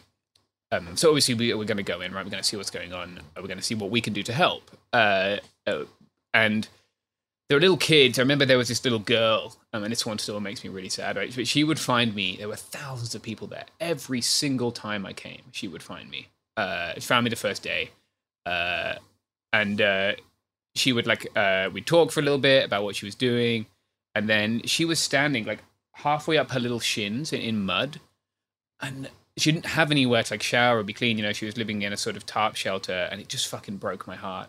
Um, so I used to she used to like plait my hair a lot, so I carry her around, and that was just like this realization for me, like of how cruel this thing is. Uh, shortly thereafter, of course, the police stood in the parking lot of the Tommy Hilfiger discount store in order to fire tear gas at some of the most marginalized and desperate people, uh, certainly in that part of the world, right? And just that It's it's a scene that like yeah that would if you put that in a movie you would be like this is a little bit heavy handed right having having them shoot from the Tommy Hilfiger at the desperate migrants that's a little bit heavy. Yeah, it, it yeah, it, it's it's just this advanced fucking parody of where we are as a society. But yeah, the uh, the DHS helicopter is taking off from the Tommy Hilfiger store to fire tear gas grenades at the at the children who just want a safe place to sleep. I had a moment like that in a protest where the Portland police we were in um uh North Portland um which is like in a neighborhood that was like one of the the fairly few like black neighborhoods in Portland.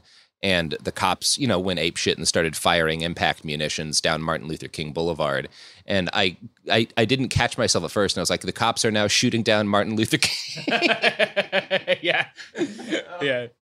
you've been in and around like you you live there obviously. So who are like who are some of the folks that you've come across that are doing the most to actually help there? And what kind of help like is necessary? Because i feel like one of the one of the things i think is uh, the primary shortcoming of it could happen here is a show so far is that uh, the way Garrison and I phrase it is like a lot of our episodes are here's a problem goodbye right? Where we're like here's the thing that's bad off, off we go. Like so what I guess the two chief questions I think that need to be answered because I'm I'm hoping pretty much everyone here is on board with the border is a nightmare uh, something's got to be done. What are the kind of things that can actually uh, materially improve people's lives uh, who are being affected by this border ecosystem? And then who are the motherfuckers who are actually out there trying to unfuck things that, to the extent that unfucking is doable here? Yeah. Um, so I think like just to further like uh, make people sad first, like if you look up decolonial atlas southern border, you can find this map of where migrants die when they're coming to the United States, right? And we often it's constructed in the news media as like it's dangerous crossing Mexico. It is. It's it's dangerous coming across the Darien Gap. Sure, it is. But the vast bulk of people die within a few miles of our southern border, right? Um, and that's because, especially now with the way we've constructed the border wall, Uh, right before the uh, 2020 election, Donald Trump in a debate made claims about how much border wall he'd built. Like everything else, he was full of shit. Uh, so they just tried to build as much as they could between then and the election. So they just skipped the hard parts. They skipped the mountains. They skipped the valleys, and that often forces people to cross in the most arduous terrain. Right. So that that's increased the amount of people dying. Um, so we can look broadly at like two categories of support, right? Which are like, um, I guess, like direct aid and then legal aid. So um, on the legal aid side, the guys who, guys and, and girls and other people who who have been really really helpful are al otro lado to the other side, right? They're they're legal aid group. They they were very very cool during the uh, during the migrant caravan. Uh, like they and I realize that's something of a loaded phrase, right? I'm just trying to use a word that people will understand.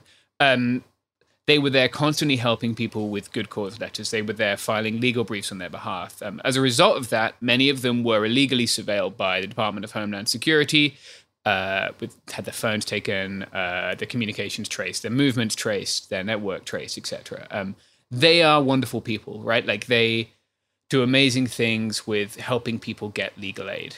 Um, and then you've got the people who are helping people uh, while they cross, right? And there are a number of these mutual aid groups. If you're in a certain region, uh, there is, at the border, there is probably someone near you. I'm no expert on all of them, uh, but you can look at like No Mas Muertes in Arizona, uh, Armadillos. Uh, I believe, I think they, I don't know if they operate also in Texas, but certainly in, in that California, Arizona area. Uh, you can look at Border Angels, right? Border Angels are probably the biggest, most public facing one, and they are fantastic, right? They're out there making sure that there are caches of water for people who are crossing, making sure that when it's cold at night, there are warm clothes, and when it's hot, there are clothes suitable for that weather, right? Maybe a new backpack, canned food. They're like doing the active stuff that stops people dying.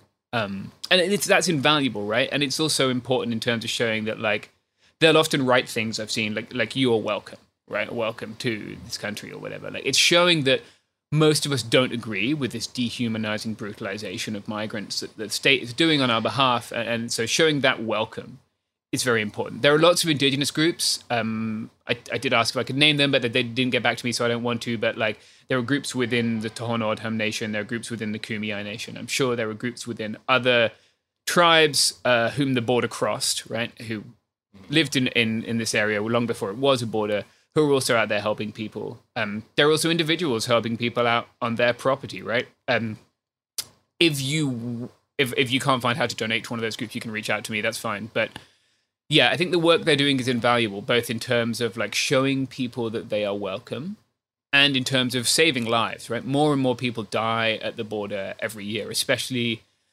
with things like Title 42, which we can get into uh, with Yeah, MPP. Let's, let's, let's talk about what Title 42 is. Sure.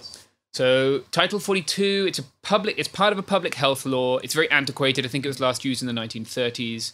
The idea behind it was to stop people with tuberculosis coming into the United States, uh, and if they have a um, um, if they have an infectious or transmissible disease, I think it's called, then they can be immediately sent back without processing. Right. Um, this was part of a whole suite of things that they used to do to laborers coming north, right? They would also spray them with uh, all kinds of insecticides, uh, which obviously is not good for the health. Um, so, Title 42, the idea being, you know, you get, like if you present to me at the border, and I'm a border patrol guy, and, and you're like coughing up a lung, and, and obviously tuberculous, tuberculous, I don't know, you have tuberculous. Yeah, tuberculously. Tuber- yeah, uh, tuberculastic, then I will send you back and just be like, no, Robert, fuck off until you're healthy. You're going to infect everyone else here, especially if I detain you. Uh, now, what it's being used to do with COVID 19 is to not process migrants, right? To do what's called catch and release, just bump them south and let them go. Uh, what that means is that these, so normally you could cross, surrender to a CBP agent. And that's another mis, misunderstanding, right? A lot of people will want to surrender, right? That, that they, they have no intention of not being processed. Um, for certain countries, there's something called a TPS, which I'll explain in a second, which, which there would be no reason for them not to be processed. Uh, so these people will cross, and now they could just get dumped on the other side, right? Doesn't matter if they are a person who is pregnant, doesn't matter if they're elderly, doesn't matter if they're medically compromised or weak, they can just get dumped. What this has meant is that um, people who are helping them cross, right, people who maybe charge a fee for helping them cross, are offering like crossings without limits. Uh, you know, we'll just try again. Go somewhere else, try again. and it means, like I said before, because of the combination of this and then this this hostile infrastructure that we're building, right? This border wall system, that people will try crossing in more and more remote places, right? Uh, that is when people die crossing. Is when they try and cross in in places that are, that are hotter, that are more arduous, right? It, it requires days of walking sometimes. In, in like, and I've been in that terrain. I spend a lot of my time out there, and like for a long time, it's been more or less my job to be outside out there, and it is hard.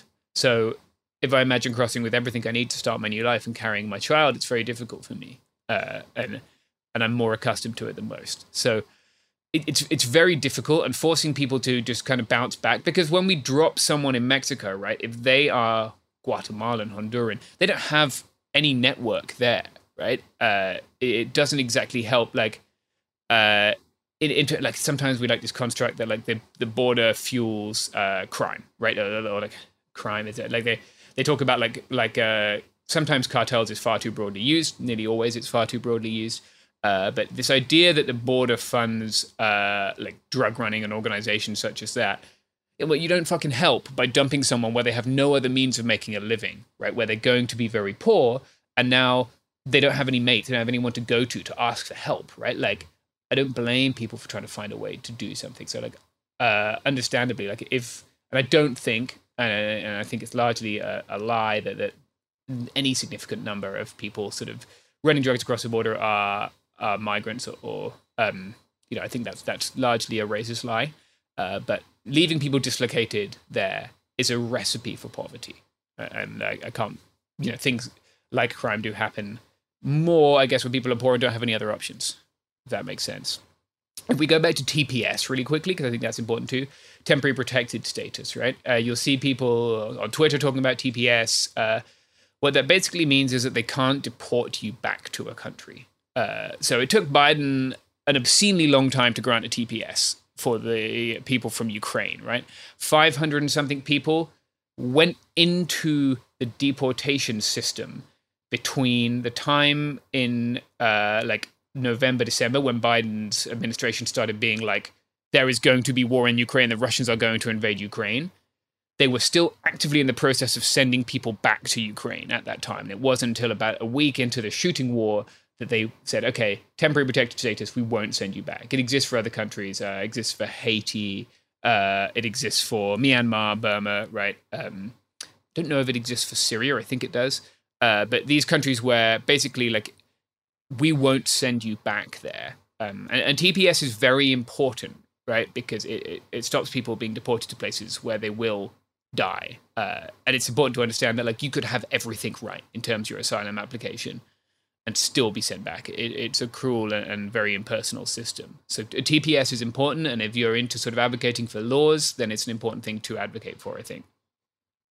Yeah. Um, in terms of more, I think that's important because we we the kind of the electoral side of things is not does not tend to be our focus here, but it's also not useless. Like the border is one of the areas most clearly where you can see both how advocating in that realm can immediately improve people's lives, and also how both sides of the political spectrum use the border as a weapon to hurt people. Yeah, exactly. The border is definitely a stage for both sides' political theater. Like, look at Joe Biden, right? He's coming in, he's signing this declaration on the first day. I remember the day he was inaugurated, I went out to the border wall, just sat there by myself and, and like wept because it's just this horrible, ugly thing.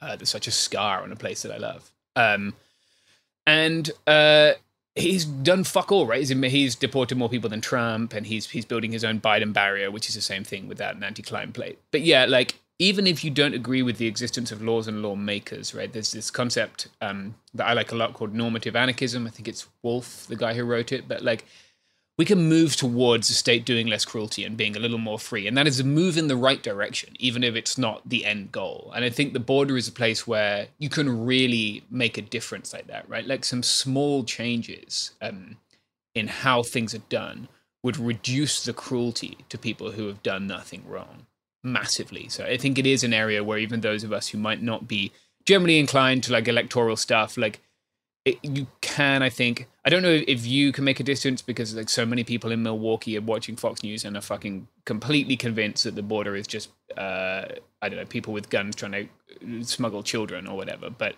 yeah, it's an area where small changes in policy make a huge like Title 42, right? Not even a law it's an executive, or it's not even an executive order; it's an interpretation.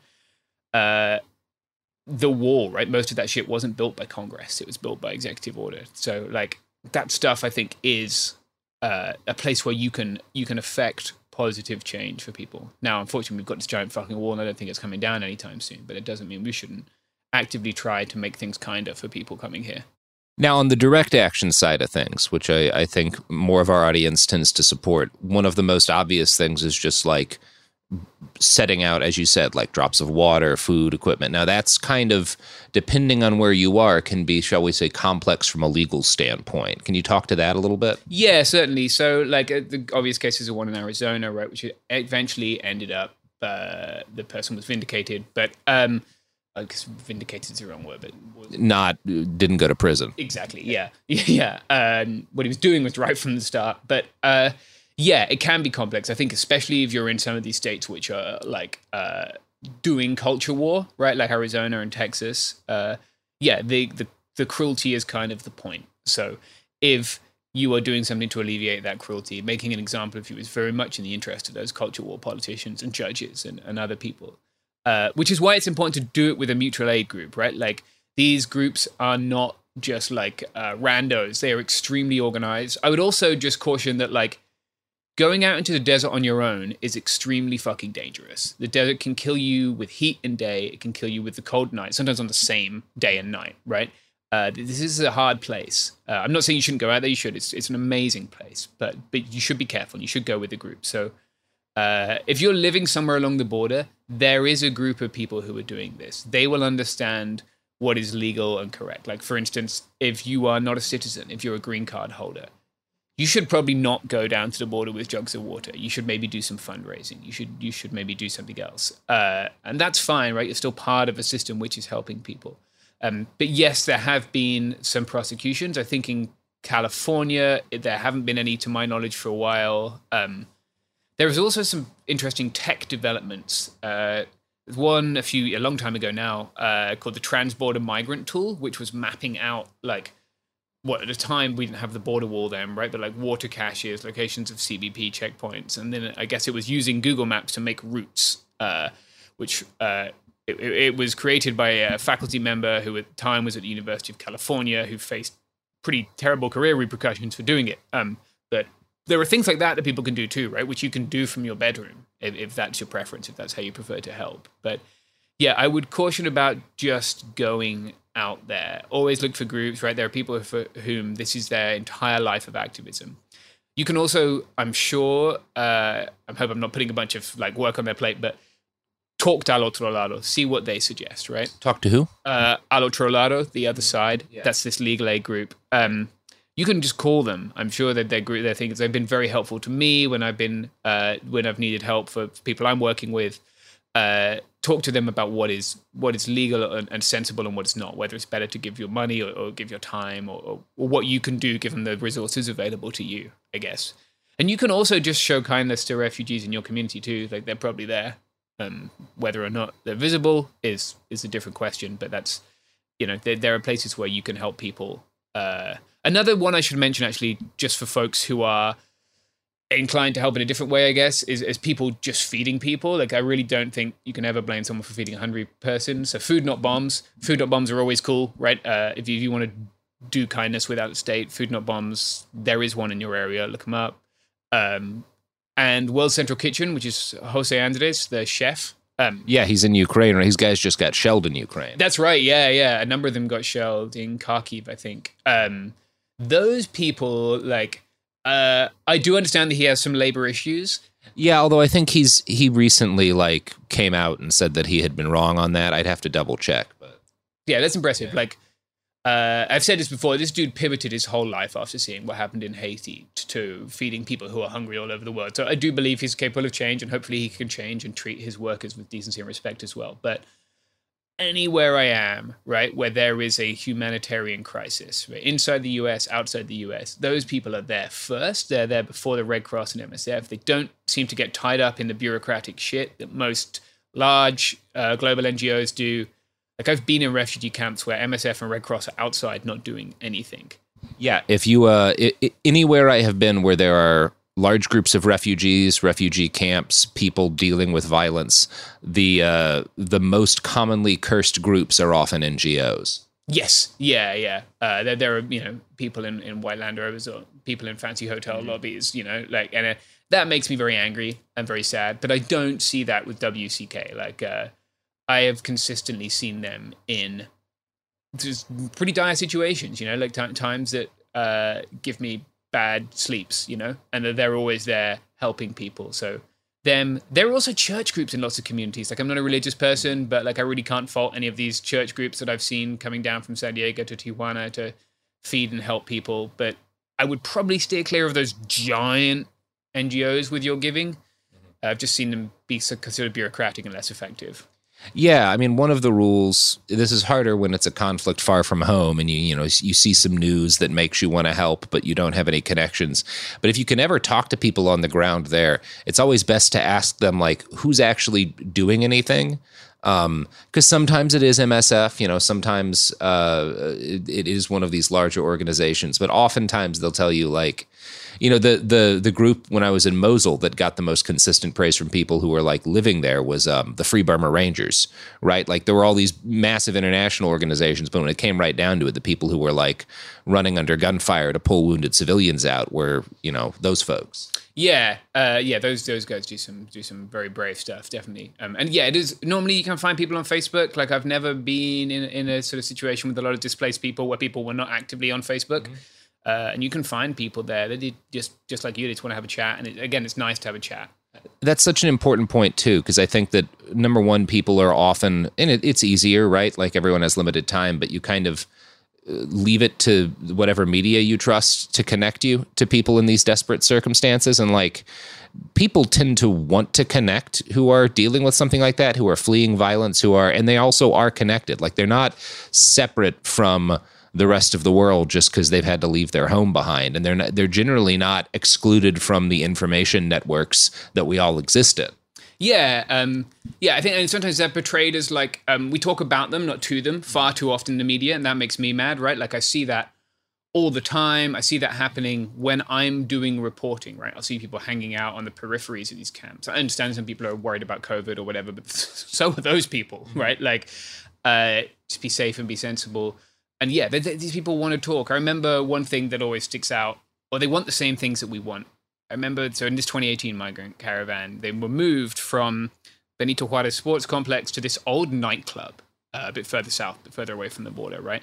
It was a very weird scene. It was this big nightclub with like uh, the mirrors and the, the dancing poles and the disco balls, but it had been like mothballed for like 10 years. It was all dusty. And they had a special room for um, people who were pregnant, people can, people who had had children, uh, and and the, the the young children themselves, right? They were sort of just to keep them safe. Um, and we were going there, and it was weird because there were still like mirrors on the floor. Um, but then I remember these kids. You talk to them, right? You know, what do you want? And like, first of all, one kid asked me for a teddy bear, and it just broke my heart. Like, I don't know why it just fucking leveled me. Uh, and then they wanted to like, you know, they'd enjoyed the same Disney films that kids here had, right? So my buddy uh, managed to acquire a projector. we went into the ceiling, rigged up this projector, and just set up uh, like Beverly Hills Chihuahua playing on one wall of this nightclub. And these, these kids were like, "Fuck yeah, it's Beverly Hills Chihuahua! Like, let's go!" Like the, you know, they were just kids watching a film, like like like they can be anywhere else. And it, it's really easy to see them as like different or weak or you know the way they're portrayed in the media is like people without agency, and they're not. Like they've taken huge amounts of agency to try and improve their lives.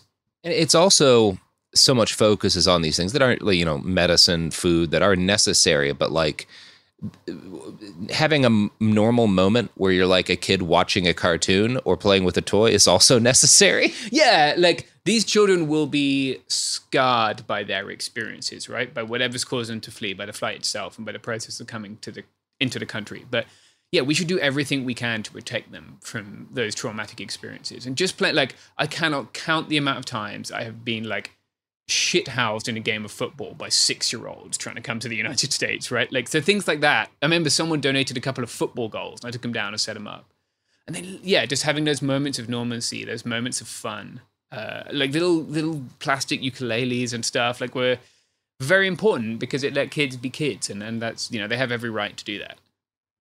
Well, uh, James, I think that's going to make a sode for us. You want to throw your pluggables in before we roll out? Yeah, uh, I, I want to plug like like I said before, doing things to help people outside of networks that let people have power over people. Uh, so do that first, and then yeah, you can put my name James Stout into Twitter and find me. I have a Patreon by the same thing.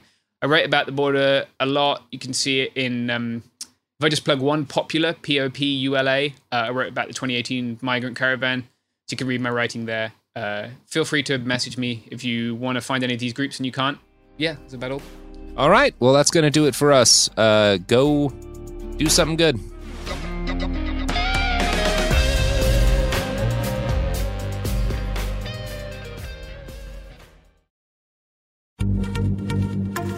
Happy Pride from TomboyX, celebrating pride and the queer community all year. Queer founded, queer run, and the makers of the original boxer briefs for women, creating sustainable size and gender inclusive underwear, swimwear, and loungewear for all bodies so you feel comfortable in your own skin.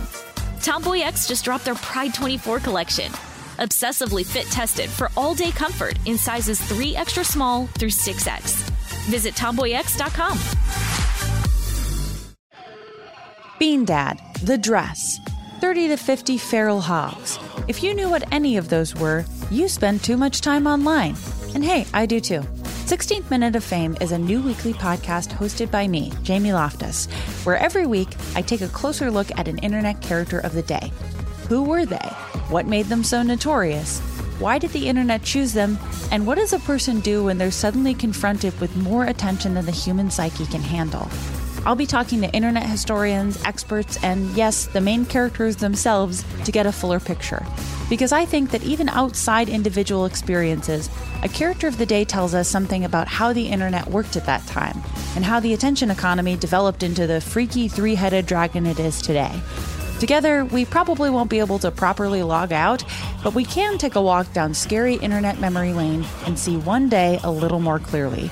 Listen to 16th Minute of Fame on the iHeartRadio app, Apple Podcasts, or wherever you get your podcasts.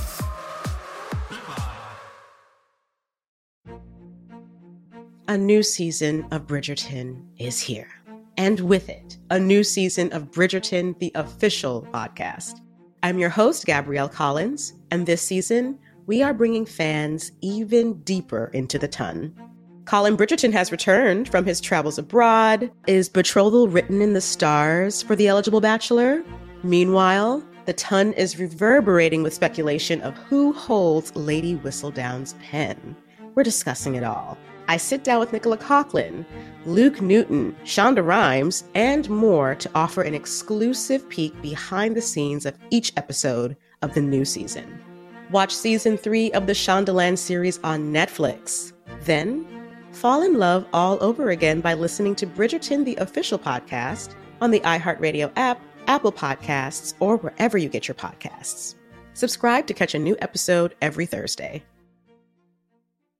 Bring a little optimism into your life with The Bright Side, a new kind of daily podcast from Hello Sunshine, hosted by me, Danielle Robay. And me, Simone Boyce. Every weekday, we're bringing you conversations about culture, the latest trends, inspiration, and so much more. Thank you for taking the light and you're going to shine it all over the world, and it makes me really happy. I never imagined that I would get the chance to carry this honor and help be a part of this legacy. Listen to The Bright Side on America's number one podcast network, iHeart. Open your free iHeart app and search The Bright Side.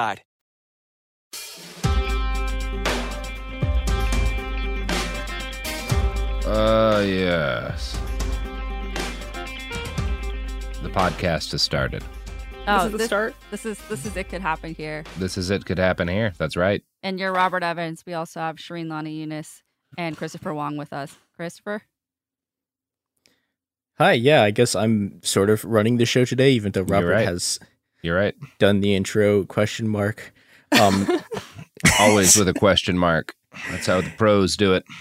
yeah, you can you can tell you can tell the Allegedly. professionals. Yeah. Uh, but speak speaking of professionals, uh, we ha- we have Karina Dominguez with us, who is in fact actually a professional and has spent eight years working in uh, reproductive health issues. Uh, Karina, welcome to the show and thank you for joining us. Thank you. Thank you for having me. It's lovely to have you on. Yes. Karina, what's uh what's going on? How are things? Uh, things things are okay. I think I can say. um, they're not that doesn't great, seem true. Yeah. but they're okay. um, yeah. Okay. Cool. I pulled a guy good out talk, of a good crashed truck once, and as I was trying to like staunch the bleeding from a cut in his hand, I asked how he was, and he said okay. So I'm, I'm guessing it's that kind of okay. you nailed it. Yeah. Karina, do you want to tell us a little bit about your background and the work that you do, and you know why why why we we desperately wanted to have you on the show? Yeah, I would love to. So, again, my name is Karina Dominguez. I am from Chicago, born and raised.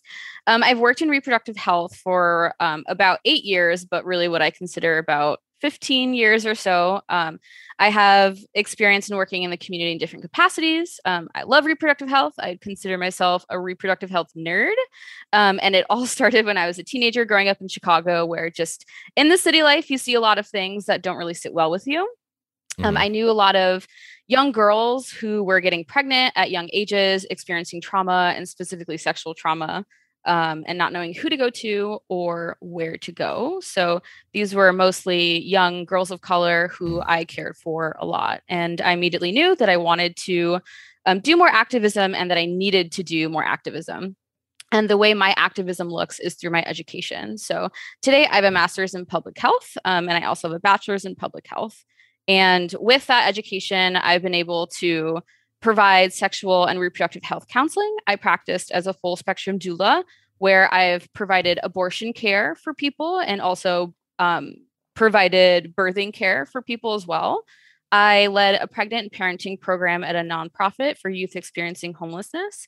And right now, I currently manage a sexual and reproductive health grant where we provide resources to treatment centers in the LA area to integrate sexual and reproductive health for patients in substance use disorder treatment. Wow. Cool. So we are slacking. that was an impressive list. Yeah. Karina. And I, I- I think the well, thing thank w- you. that uh, made us want to chat with you. We were we were having a conversation. So when the news first dropped that uh, the Supreme Court was yeeting Roe v. Wade into the sun, um, there were a couple of different news agencies that did like in turn, you know, while talking about what options were going to remain for people that would bring up crisis pregnancy centers, which are um, shady as hell, as I'm sure we're about to talk about. But yeah, so that's that's kind of why we brought you in, what we brought you on initially to talk about. I wonder, do you want to kind of introduce folks to what those are? Because it, it, the gist of it is, if you like Google, how do I like find out if I'm pregnant or like you know I'm pregnant and I need help, there's a good chance old Google will take you to one of these places, and they are, shall we say, not what they seem to be. Yes, I think we can exactly say that. Um, and I am just going to say it in the most direct way I possibly could. A crisis pregnancy center is essentially a fake medical facility that preys on vulnerable people, specifically people who can become pregnant. So, yeah, you know, we can use the term fake medical clinic. Um, I, for the purpose just of using the most common term, crisis pregnancy center, I'm going to stick to using that term. Um, but yes, there are a lot of concerns about this, and I'm sure our friend Google will pop some up for us really quick. Um, so, crisis pregnancy centers usually have names like Women's Pregnancy Center or Women's Health Center, something health center, um, and it's a very misleading advertisement. So, they are anti abortion facilities that manipulate people into um, having a full term pregnancy. So these places are usually religious oriented. They have a religious agenda and it's not patient led. So some of these larger religious based organizations that fund these, what we think are smaller, tiny clinics, are agencies or organizations like CareNet, Heartbeat International, National Institute of Family and Life, Birthright International, and Ramah International. So, a lot of times you might think you're going to this small, little, tiny clinic, or maybe it's even like a community medical mobile unit. And it turns out they're backed by big money and bigger agencies. So, they typically will implant themselves in communities of color, um, near college campuses, and low income neighborhoods. So, what is that saying? That's saying that this is a woman's issue, this is a trans issue, This is an LGBTQIA issue. This is a BIPOC issue, Black, Indigenous, people of color. And it's simply just an issue for everyone. Yeah, and it's so one of the things that's kind of messy about these places is that if you look at like investigations into how they work, you'll run into a number of stories of of women who are like, "Hey, I actually like always intended to go through with my pregnancy. I just needed to like know that number one, know that I was pregnant. I needed a test or something. And these people advertised they would provide that for free, or they advertised that they were providing stuff like diapers, you know, b- basic kind of supplies, formula for free. Um, and some of them do. Most of them do to some extent, but nearly all of them have some sort of like, and this is outside of kind of the abortion aspect access of it, have some sort of fucked up hoops you have to jump through in order to actually get access to any of that stuff.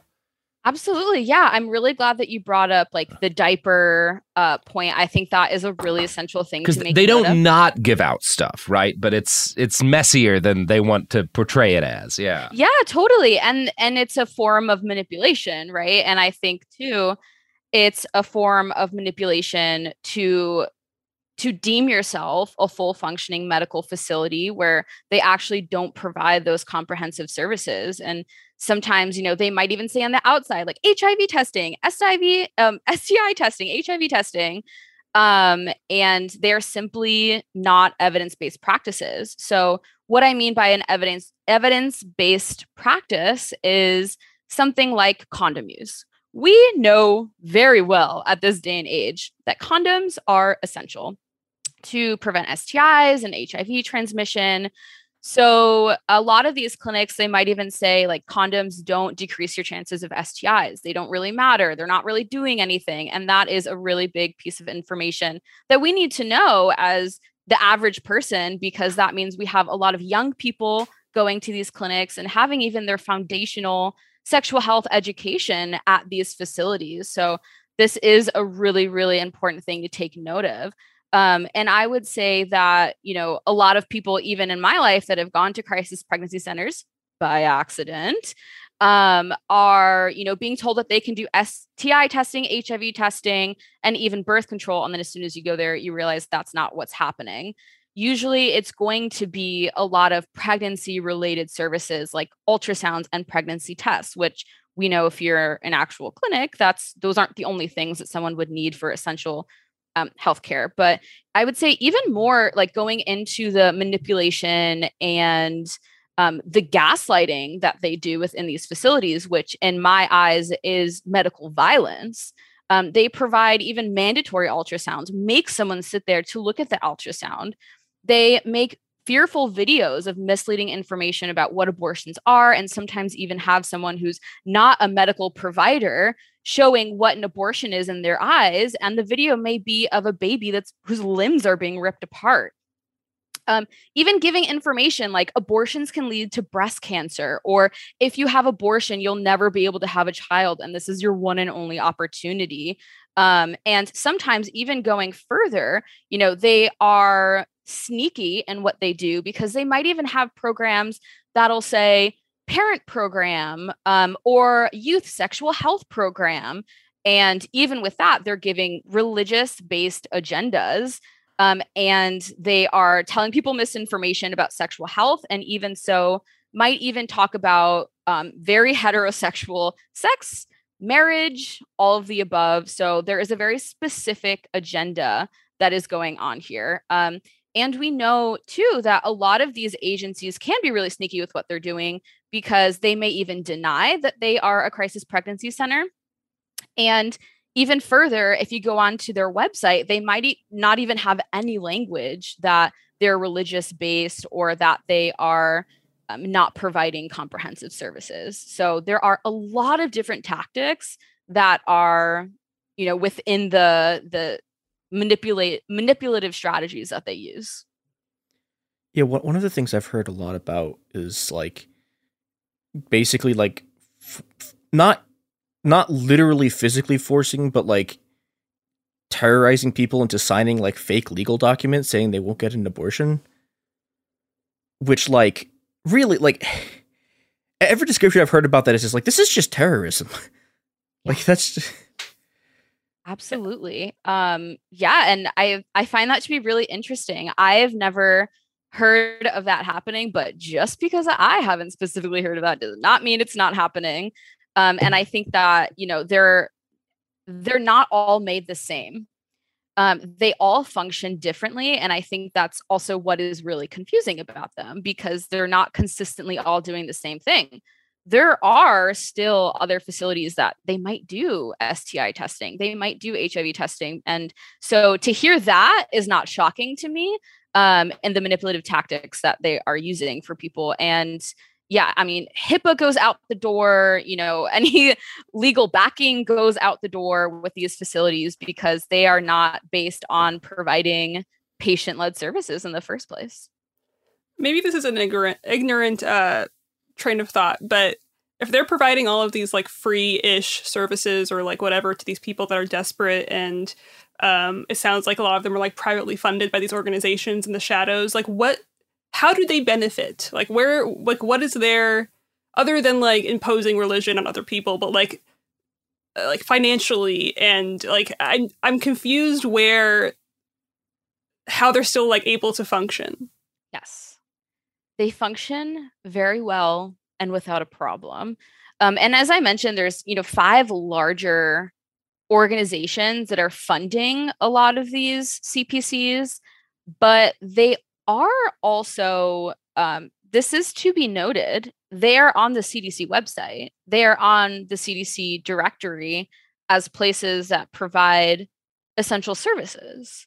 So I think that also goes to speak to the confusion around CPCs and I'm just going to go out on a limb and say, I'm going to give the CDC benefit of the doubt, although they do not deserve that, and say that um, they themselves may not recognize what it, what these agencies are doing, and so I think that's where the awareness around the actual function of the CPCs and how they even exist in the first place needs to be shut down, and awareness needs to be brought about these places, and and we know that 13 of them are funded by their states. So they are getting direct government money to be able to function. And then on top of that, also functioning with the backing of those larger organizations. Wow. Are they getting federal funding too? Like, I, have some vague memories of like Bush administration programs that were funding just well, since I mean, Trump, Reverend right? Moon. I mean, if I'm not mistaken, he, Trump pushed a bunch of federal funds towards these facilities. Mm-hmm. Yeah. Yes. Yeah. Yes, I wonder. they- Oh, go. Sorry. Go ahead. Oh no, go ahead. I was just. I was wondering. Like, I wonder if there's a, um, like one or two things you need to qualify as like a uh, what's what? How did you put it on the website? CDC. Uh, um, like they offer like services. Like maybe it's like, oh, this place has an ultrasound. These are like, this is why this is on. You know what I mean? Like, I wonder if they just like pick and choose the bare minimum of things to like qualify to be um, considered among like people that offer like full fledged care. But Mm-hmm. I don't know. It's it's all a scam. I don't.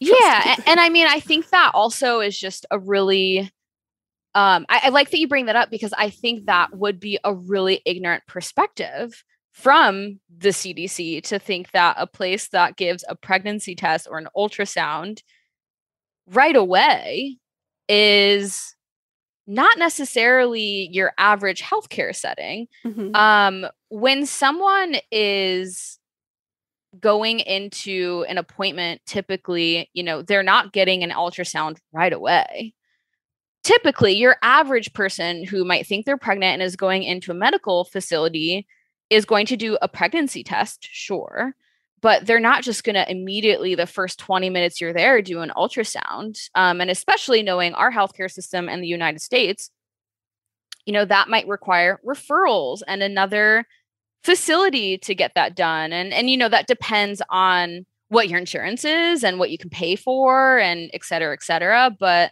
i think it's a really big red flag to just have a facility that has pregnancy tests and ultrasounds Mm-hmm. that to me is you know if i see on a website that those are the only two services that a healthcare clinic is claiming to provide i'm running away and i'm not going there because that's very odd Well, and it's it's very manipulative because it's it's one of those things. One of the ways in which you can tell is something healthcare related shady as fuck. Is does it take advantage of the fact that very basic things that you need are extremely expensive?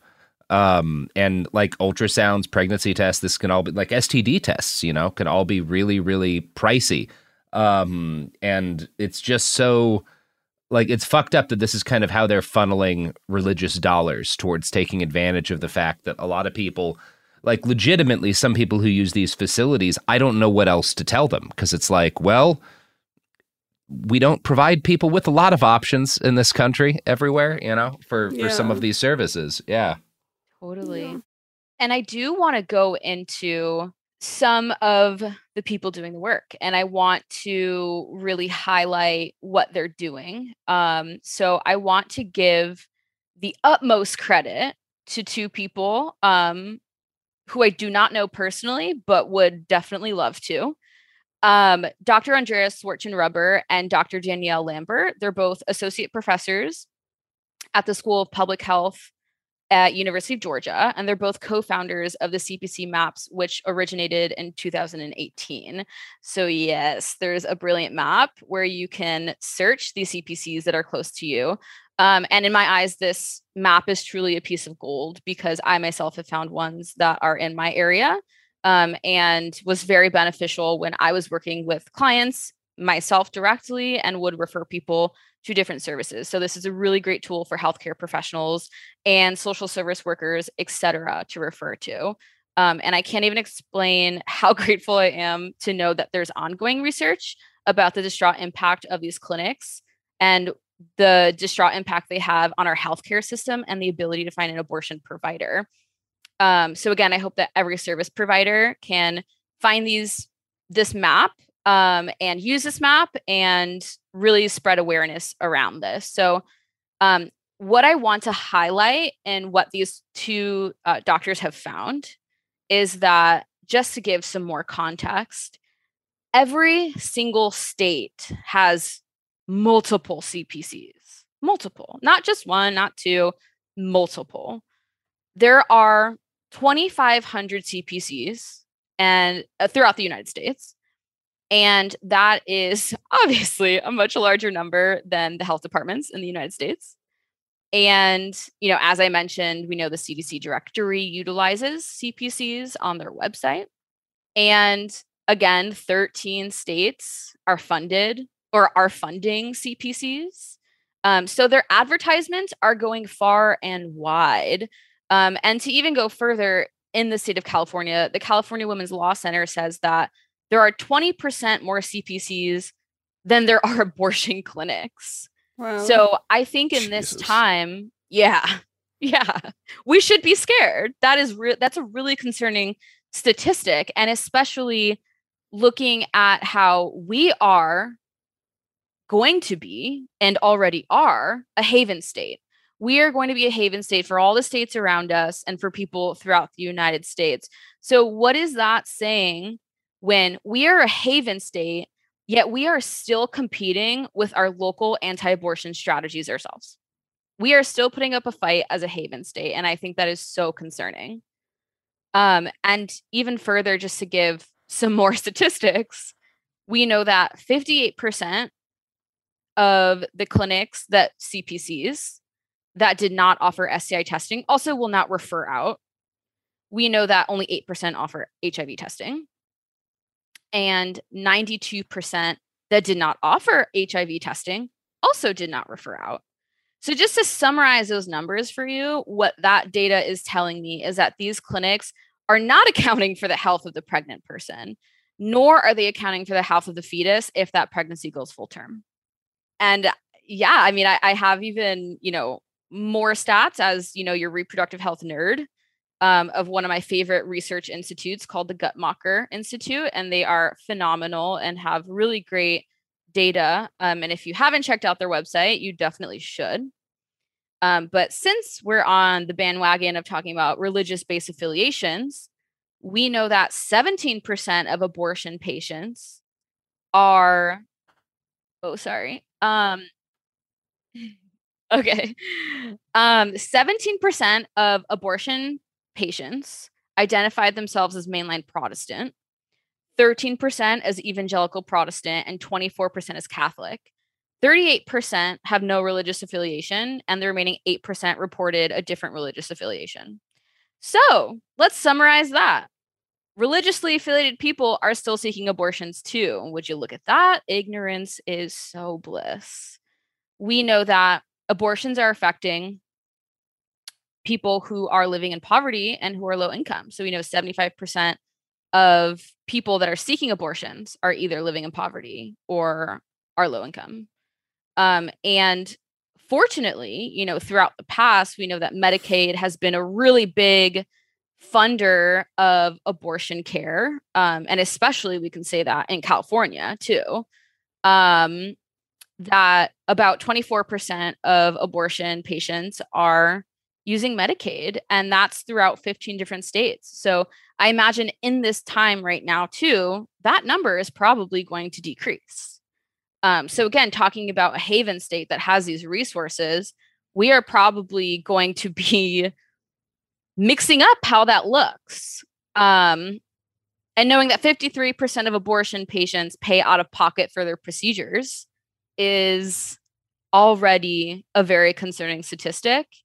And so we are seeing how, in our time right now, we have to be looking at different resources for people. We have to put on our activist hats. We have to be supporting our community and we have to be supporting abortion funds because already 53% of abortions are paid out of pocket. Um, and just to to summarize one more point, 88% of people who are using abortion services are going to be using those within the first 12 weeks. So um, we are needing to see a lot of activism around abortion pill distribution and abortion pill education and what yeah. that looks like. No, the to like piggyback off of what Robert was mentioning earlier about how it just feels like they're taking advantage of the fact that like things cost so much money and I feel like if you this work is so important because I don't think a lot of people know what they're getting into if they're like because we don't have a great education system in general, let alone about like reproductive health or like what happens when you get pregnant. So if you're a young person or I mean any age and you are desperate or you're feeling shame and you don't have support from your community or something and you see a institution that's like free ultrasound or like whatever. It's, like they're preying on this desperation. And i think one of the only things you can do to like combat that is like try to educate people as much as possible that like I don't know, people are as um, they don't have the goodwill and good faith that they present to be to have, and I guess it just like ultimately you have to be distrusting of people, and maybe that's sad, but it's the truth.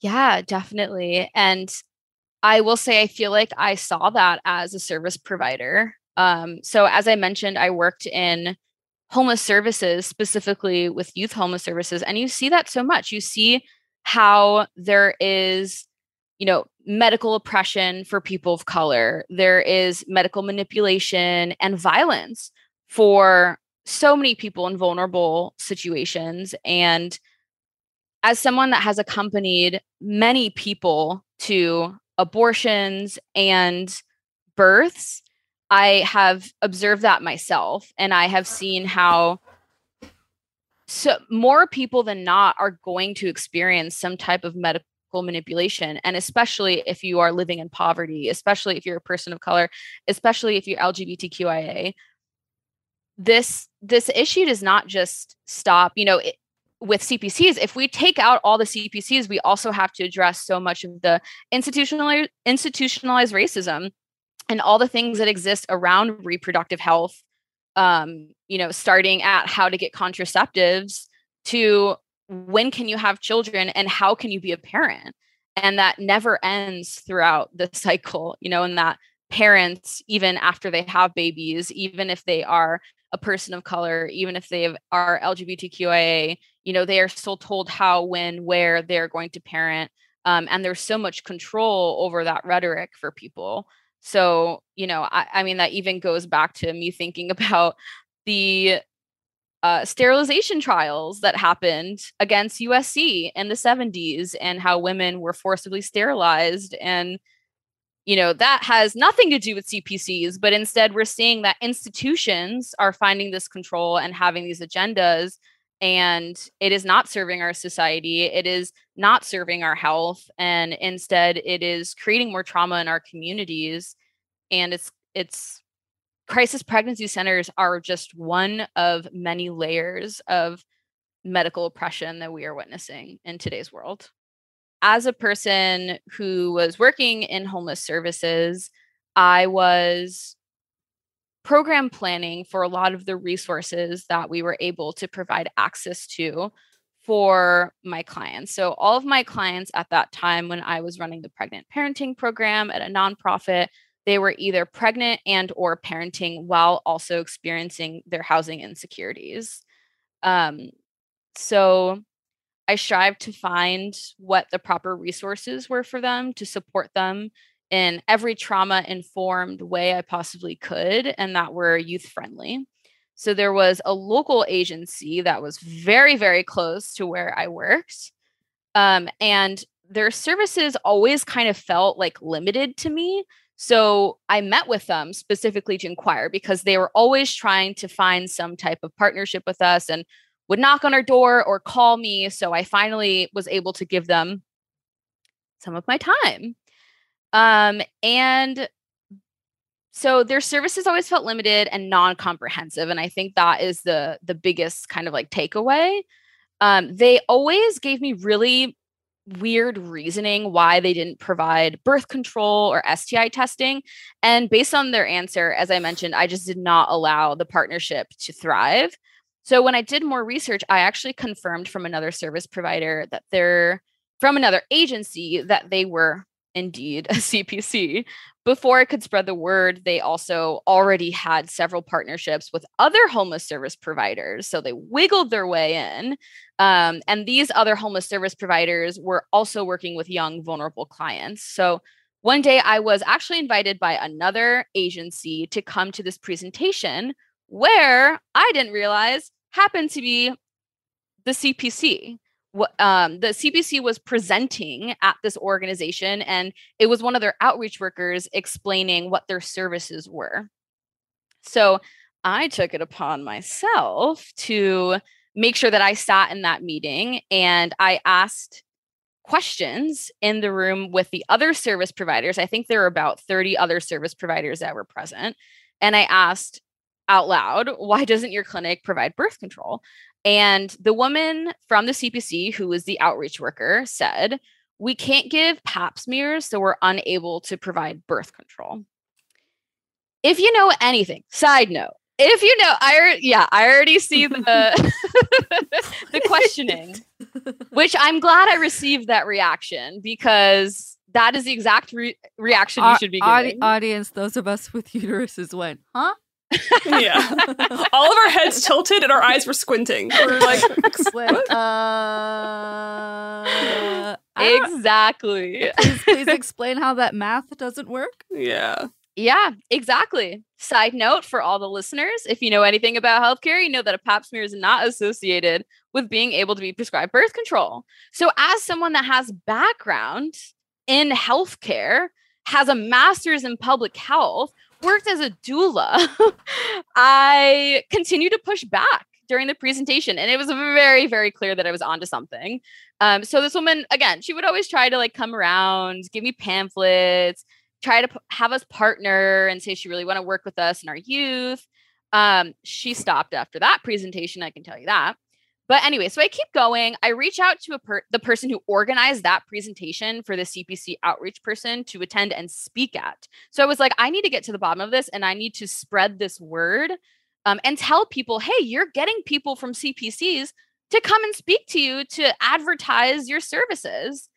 Um, so I CC'd a lot of the other service providers and I expressed my genuine concerns for the lack of evidence based comprehensive care they provided. But unfortunately, the person who I emailed said clients need to make sure those decisions are their own. So they can decide if they want to go or if they don't want to go. We can't force them to say yes or no to go to a healthcare facility. So I responded by asking, but what if you thought you were seeing a doctor for your healthcare needs and then it turns out the healthcare provider is providing misinformation and might not even be a healthcare provider? Um, I never got a response from them, but I still continued to make sure that I was reaching out to everyone at that meeting and just raising awareness behind it. Um, and then I wanted to take it to, um, I wanted to take it a notch up. So I called both of this both of the locations of the CPC, one is located in Westwood, side note, next to UCLA. The other one was in mm-hmm. South LA, side note, community of color. Both of my calls led me to the person on the phone telling me that they don't know where to send me for an abortion and that they didn't know where what Planned Parenthood was, what they did, or where they were located when I specifically asked. So they were obviously circumventing the ability to even talk about abortions and what it was. Um, and that was all the concern that I genuinely needed. So in my present day, I'm still concerned with these clinics, this specific clinic that is local to me. I recently found out that in my present day work, there are currently three treatment centers that are using this crisis pregnancy center as a resource. So hopefully that means more to come because I will be working on this. And in this scenario, what I am doing as an activist and as a person who cares for my community is I will be educating these treatment centers about what crisis pregnancy centers are and how they can avoid them and what comprehensive services actually look like. Have there been more sort of widespread, like, organizations who are working to, like, a let people know what they are and then b also trying to get them like not to be funded Absolutely, there are, and we need to shout them out. Um, there are, there is an abortion fund um, in California called Access. They are wonderful. Um, they provide abortion advocacy and awareness and education, and they also provide direct services um, and fund different they fund abortions in different capacities. So they might be funding the abortion services, the lodging, the transportation, and even a doula. And they partner with a lot of other agencies that are doing the work. The agency is called Reproductive Transparency Now, and they are a Chicago based nonprofit. They provide a lot of information, data, awareness, research, um, to raise awareness around what CPCs are and why we should be avoiding them. And I think I can say that I have the same goal as them in my personal life, but to ensure that they do not exist and are all shut down. Um, so they are wonderful. I would highly suggest looking into reproductive transparency now and also active, uh, sorry, access reproductive justice, um, who are doing a lot of really great work. And then I also do want to squeeze in other resources um, for Please. people as well. Please. Yeah. Um, and, you know, as I mentioned, first and foremost, I think the number one thing we need to know is that crisis pregnancy centers should not exist in any capacity. Um, but if you are a person who's providing resources, who is working with clients, who works in healthcare, treatment centers, whatever it be, please utilize crisispregnancycentermap.com. Again, this is the um, the website that was created by two associate professors at University of Georgia. And I want to make sure that this spreads far and wide um, because it will be the matter of providing referrals and circumventing CPCs. Um, and I want to acknowledge that a lot of my data from this from the information that I've been speaking on is from the crisis pregnancy center map.com um, and from reproductive um, transparency as well. Um, so, first and foremost, that map is a necessity. Um, another resource that I would like to share to be able to find your state's abortion fund is abortionfunds.org and you can search state by state. So, you know, I'm in California.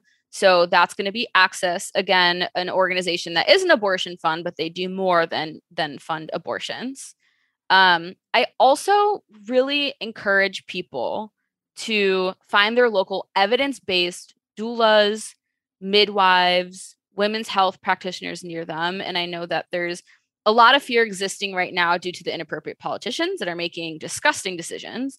But know that abortion pills can be accessed, and there are people that can help guide you through. Um, so I would say making sure that we're accessing the resources on a website called plancpill.com. It's a great resource where you can find where to purchase abortion pills and where to seek medical and legal support as well. So if you have a question about how to take medical abortion pills or you need to understand the legality of your state and the area near you, you can you can look on this website um, as a resource. Um, I just also want to emphasize like what community care looks like right now. Um, if you are a person who can get pregnant, this is truly a time to seek preventative care. And I know that that's a loaded can of worms for a lot of people. So I just, I really want to plug this in. If you would like to learn about pregnancy prevention, you can take a look at bedsider.org to assess your needs. I would highly recommend pairing that with talking to a provider who understands your lifestyle and can support you with finding one that works best for you because every single contraceptive is going to look a little different. If you're a person who does not like birth control, I want you to know to please still seek preventative methods, um, whether that's a barrier method or whether that's more so of a holistic method like fertility awareness method. I encourage you to still speak to someone you can trust to ensure you're using that method correctly. And again, there are doulas and midwives that can help guide you in the right direction for holistic practices. Um, and to continue on to my community, uh, my community kind of uh, recognition, I hope that this is also time where, if it's feasible for you to, if you can't yourself, find um, friends and family that you trust and people around you um, to either receive yourself or to get it from other people.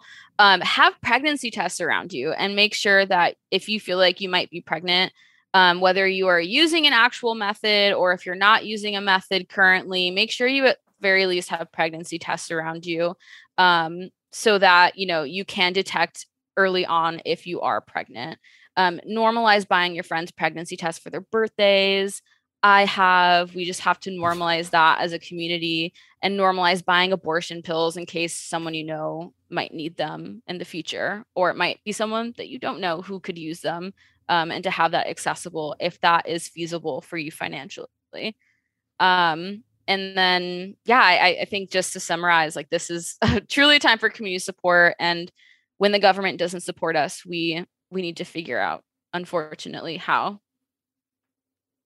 And um, if you got the ability, go get a go get go get snipped.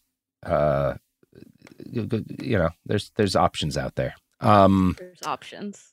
Yeah, I I I provide vasectomies. By the way, if you can just find me in my house. Um, I'm not good at it yet, but 15, 20 more people. Yeah. I'm gonna not. I'm gonna figure it out. I'm gonna figure it oh, out. Oh, that's what I that room is for. That makes sense. Well, I got one of those. I got one of those sharpening wheels, and my butter knives are pretty fucking. Worse worse. They got a good edge. They got a Genuine, good edge these days. Genuinely, incredibly disappointed. Disappointed you're not using the machete for this. This is this feels like a betrayal. well, there's other reproductive health care I use the machete for, but that that that does have to do with crisis pregnancy centers, actually. Yeah. But mm-hmm. Well, I'll have a bunch of referrals for you then. I know where to send them. uh, that that kind of leans into another topic I'm covering today, unfortunately. um, well, thank you so much for coming on and for talking to us. This has been very enlightening. Um, I wish uh, it wasn't such a bleak subject, but people need to know the fuck's going on. People needed to know this a lot earlier, but you know, I mean, broadly speaking, the thing I keep coming back to in this whole fight is the frustration of like the rest of us like we have, life's hard enough. There's like so much going on. People are like busy trying to trying to get by trying to do their lives trying to like find pieces of happiness in the world. And there's this fucking group of the worst people in the country that have just made this made fucking access to reproductive health care up for everyone, the focus of their entire life for 30 years. And unfortunately, now we have to like do that, make the opposite the focus of our lives because we kind of just, not all of us, obviously, like you've been in this fight for a while, but most of us kind of we're not paying as much attention as needed to be paid. Um, like most people in the, and I'm not trying to throw blame on folks, but like clearly the majority of people in the country who support access to reproductive health care weren't paying enough attention. You know, Yeah. like that's the that's the only way to frame it.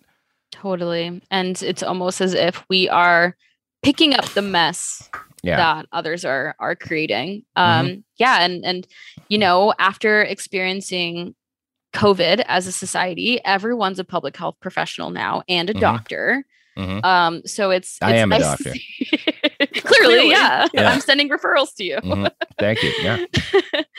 um yeah and, and people have a lot of things to say and with that being said i'm really glad that that these are conversations being had i'm glad that friends around me now who i've never known to talk about reproductive health are going there and talking about it and also opening the door up for you know people like me to talk about evidence-based practices and what the reality is and and who's doing the work and um, everything that that focuses around reproductive health. So I I appreciate this conversation. I appreciate that there are podcasts discussing this information. It's necessary and these issues are not going anywhere. And you know, we're going a little backwards. So I, I really appreciate your time on this. Yeah. Thank you for coming on the show. And um, all right, everybody, that's the fucking episode. Go do something else.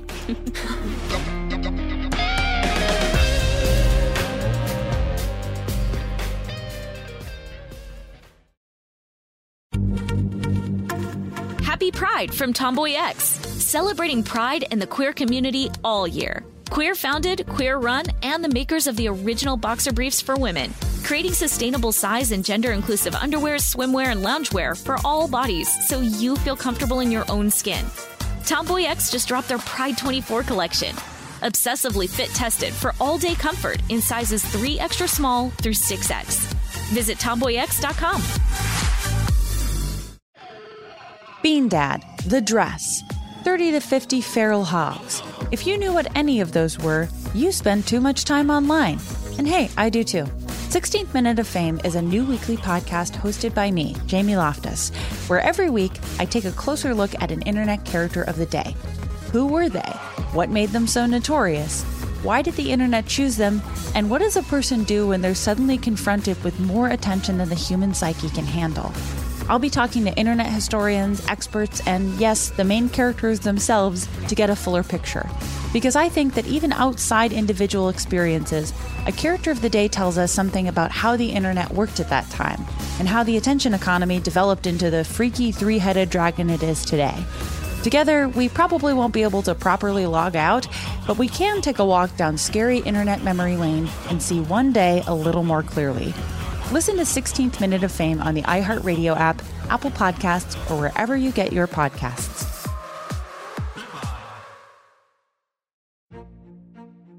A new season of Bridgerton is here.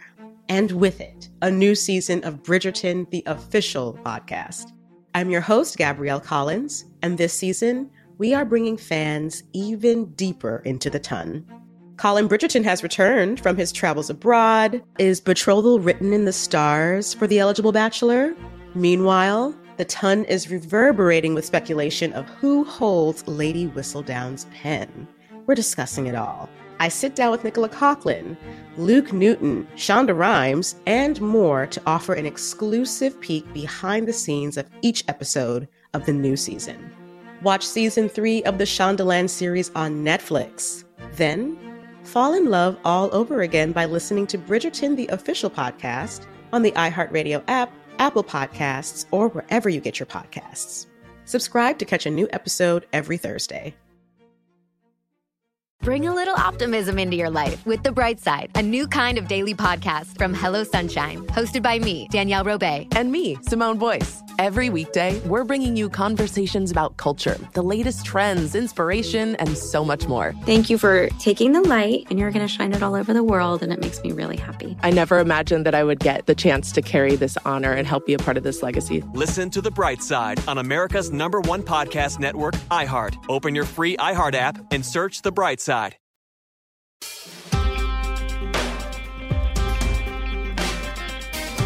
Oh. All right. Well, Joe started. I like that these intros are getting shorter every every time. Yeah, we've gotten it down to one syllable, so there's not much room we can go from there. Look, you know what? An honest, an honest man only needs one syllable. Sometimes less. Sometimes half a syllable. We'll eventually get this down to just grunts. That's really what I'm moving towards. Is an entirely Shouldn't we be moving towards like telepathy?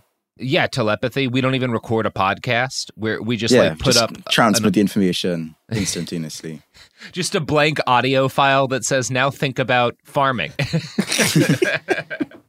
And I Oh, must say the- that that sounds very um that sounds very sci-fi. hmm It- and um that's my way of doing a slick segue here. oh, good. because today we will be talking, and I'm very excited to talk about this. Um, she's one of my favorite authors. Um, you know, I really enjoyed discussing the ideas present in old Huxley's work, but this one has a special place in my heart. Today we'll be taking a look at Octavia Butler's Parable of the Sower and Parable of the Talents, and the themes and ideas present within. Yes. Back at you again with another podcast banger. but first of all, um, hi, I'm Andrew, um, sometimes known as Saint Andrew. I'm kind of trying to rebrand as something else, still figuring that out. um, and you can find me on YouTube at Saint Andrewism. But this episode is not about me and my branding. this episode is about Octavia Butler. Born in 1947 and growing up in segregation era America, she became an award winning sci fi author um, with a lot of influences and a lot of themes and ideas being covered in her work. Considering the very white, male dominated scene that is sci fi, the fact that she was able to not only break into it, but also present some things that haven't been explored before in with angles that haven't really been explored before um really um has touched a lot of people. She was somewhat afrofuturist but she was also very much um a lot of her stories really blended um a lot of people of a lot of different backgrounds and and and histories. And she always managed to work aspects of herself into her main characters. Um, she was a big critic of hierarchies, um, which really draws me to her. And um, she also, very relatably, has at times struggled with writer's block and depression. She wrote over two dozen essays, speeches, short stories, and novels in her time on this earth, but unfortunately, she had a stroke and died in 2006.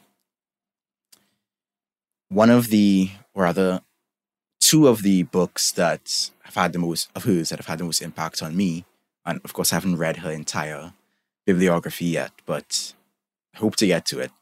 Um, is Parable of the Sower. Yeah. Right. And you know, I think a lot of people have heard about it. It gained a lot more relevance um, after, you know, as climate catastrophe continued to accelerate, as you know, we drew closer to the year that the um, book is set in, and with regard to the second book, as we had, you know, Trump come into office. Um, and I'll get into why that's relevant in a bit. In the first book, um, just to give a brief synopsis, global climate change and economic crisis has led to a whole set of social crisis and chaos in the early 2020s. Um, the book is set in California, and they are struggling with pervasive water shortages, and masses of poor people will do basically anything to live to see another day. Everybody is struggling. So basically, today, in this setting, 15 year old Lauren Olamina lives inside a gated community with her preacher father, family, and neighbors. sheltered somewhat from the surrounding chaos. However, when we hear gated community now, we think of, you know, like really rich people. But in this case, gated community is just like a regular community that had to put up a bunch of walls to prevent like pyromaniacs from like raiding. Yeah, it's like a it's it's a suburb that used to be like a well-off suburb, but as things got worse, it just turned into people hiding behind their walls because they were scared of poor folks, right? Like it's there's an Pretty element much. of it that almost reads like a slasher movie in the opening of the book, which is one of the things that's really compelling about it. Yeah, yeah, yeah, yeah. They really, um, she really gets you invested in the setting and in the character early on. And part of what really gets you invested in Lauren as a protagonist is the fact that she suffers from a unique vulnerability or strength, depending on how you look at it. Um, oftentimes vulnerability, and that is hyperempathy syndrome, um, which is basically that she's able to feel others' emotions, others' pains. So when others are very, very sad, she feels very, very sad. Um, when others are in pain, she feels that same excruciating pain, um, and so on and so forth. And so she has to sort of navigate this chaos world while dealing with this, um, with this um, disorder that she's struggling with. At the same time, though, she's also navigating faith and the idea of faith and, and philosophy because her father is like a preacher and he is the preacher of their little gated community. And so she has grown up in the church, but she also has found issues in um, the religion that she grew up in, places where she thinks it is sort of led people astray. And that's kind of also what has drawn me to Lauren as a character because I too, you know, have had to negotiate and navigate that whole religious realm. And so that's basically the setting. She's in this community. Um, it's chaos on the outside. She's navigating her hyperempathy syndrome, and she's also dealing with the ideas of religion and change and so on and so forth. So as she's there, um, sort of thinking internally, she's keeping this journal and she's developing this new system of thought, which she calls Earthseed. And we're going to get into Earthseed, but it basically shapes uh, the decisions that she makes and the outcome of both books, and as well as how they progress throughout. The second book places her in, I'm really trying not to spoil, uh, which is difficult to do because the second book leads directly after the first book and so on and so forth. But I'll try to speak in broad brushes because I really think people should go and read it as blind as possible. Um, Lauren, of course, eventually we will get into spoilers, by the way, so I'll I'll try to let folks know when we get into that.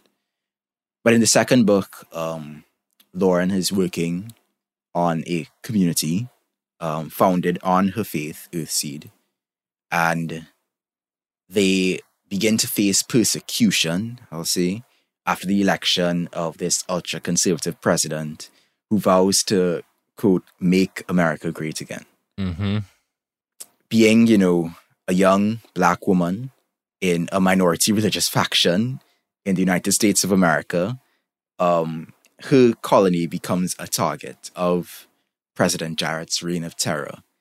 Um, and at the same time, Lauren's future daughter is navigating the discovery of the mother that she didn't knew, that she didn't know, through the journals that her mother kept through the years. And I think I'll leave it at that. There are a lot of themes that, you know, Butler covers in these texts. Um, and in fact, I've seen them described as Butlerian, which I would agree with because she covers them in other books of hers as well in different ways. Um, she talks about poverty and slavery and freedom. She talks about perseverance. She navigates the this idea of community and what community means, what how community is both a balance of inclusion and exclusion at the same time.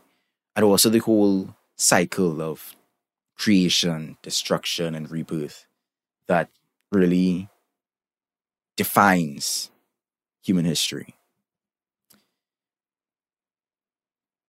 Right now, well, in that book, so in the setting of that book, um, slavery has made a comeback more than it already has. You know, you have these extreme forms of debt slavery and marital slavery and probably even plantation slavery. Um, I believe plantation slavery is mentioned in the second book.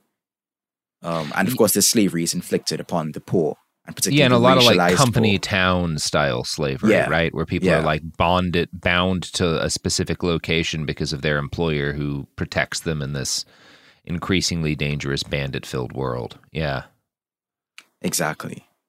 And in this world, you know, race remains a factor, even though these books are written in the 80s and 90s, I believe.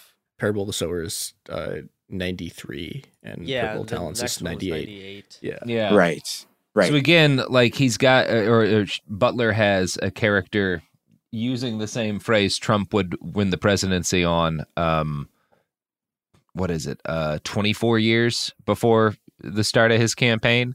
Um, hard to overstate Exactly. the degree to which she was ahead of the curve on a lot of things. because, I mean, to be fair, she knew America. Oh yeah, You know, she grew up in segregation era America. Yeah. She had to deal with um her mother was a domestic laborer. And so she had to go in with her mother in these rich white families places through the back door. Um and you know, obviously that would have shaped how she saw herself and herself in relation to the wider world, through to America as an idea. And so I think that as she's writing of this, you know, sort of horrific future, she's drawing a lot from her horrific past, or rather, America's horrific past, of which her history is a part. So, Lauren, who is in some ways Octavia Butler's self insert, um, spends a lot of time in the book, in both books, allying with people who are also minorities who come from mixed backgrounds, people who are, tend to be overlooked by the dominant Christian, religious, right, white um, order. Because I believe she finds some sense of safety and strength in people who have been so maligned. Slavery also ends up affecting Lauren's community too, um, in many ways that I don't want to spoil.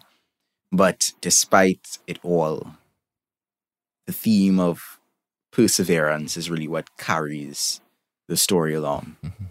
Lauren ultimately is the archetype of the perseverer. You know, she preaches a sermon on the importance of perseverance. She tries to get others to see the importance of hard work, and she sticks to her goals no matter what happens. And a lot happens that would, quite honestly, discourage a lot of people, to put it lightly, and yet she perseveres. And to tie that in as well to American history, um, particularly in the first book, she ends up having to make a journey north um, to Northern California. And throughout that journey, she, you know, she meets with other people and interacts with other people. Um, she makes allies and avoids enemies. And you could honestly draw some parallels to the Underground Railroad. Of course, it's not an exact one to one, but in the sense of having to work with people along the way to progress out of a terrible situation, a hellish situation, for the hope, not the guarantee, but the hope of some form of salvation when you get to the end of the journey. She doesn't do it alone, she does it with others. Um, and that's kind of what keeps her hope alive.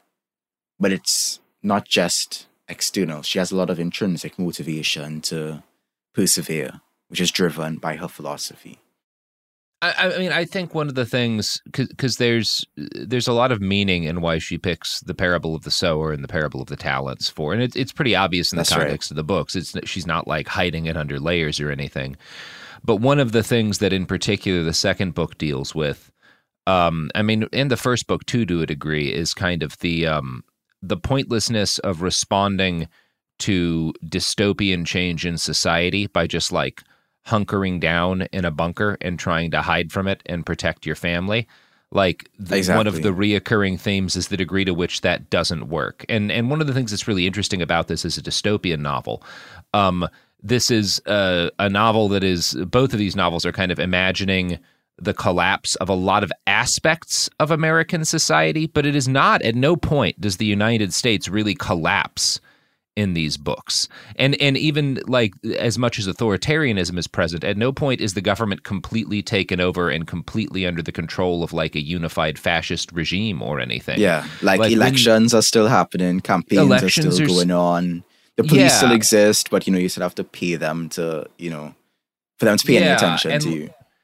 and and the the like Christian death squad type things that are roaming around are are distinctly non-state actors. They have backing to as an extent from the state. They're not really opposed by it, but it's it's it's uh, again it's this thing that we we are actually dealing with where collapse doesn't look like okay everything's fallen apart and now it's whoever's got the strongest group of buddies who can who can you know do their best in the wasteland it's like no no no it is about groups of people trying to navigate in an increasingly dysfunctional state and the the only way to actually survive that is um survival's complicated and it's never as simple as just like picking a good farm to hide on you know that that's Exactly. that's not gonna work out for you Exactly. I, would, I just wanted to point out as well that as dysfunctional as things are, people are still going to work. Not just the people Yeah. who are, you know, in company towns or in debt bondage, but even Lauren's father, you know, he takes his bike every day and rides out into that chaos to go and work for a wage to come back and to try to support his family. And of course, in this gated community, we see that their attempts to stay gated, you know, is ultimately futile. Like the rich mm-hmm. have their high security communities and they're able to escape in helicopters when anything happens, but they have no security even in this illusion of security. And that hunkering down strategy they were taking wasn't working. And the first half of the book really shows why. Yeah, it's um, it's it's a it's a book about collapse by somebody who's uh, who who grew up in a situation where her her childhood had a lot of elements of the collapse that many, particularly like uh, folk, many folks are concerned about now. Like that's what she grew up in. Was there's no there's no protection. Violence uh, can come from all sides and is random. Um, and you have no, there are no guarantees in this like world that you've come into, which is this thing that like people are freaking out about now as we encounter kind of aspects of the the world order that we had grown up with that we feel like are falling apart. And I think the thing that's so compelling about Butler is her books kind of are coming from the perspective of someone for whom that order and that world were never real. Yeah.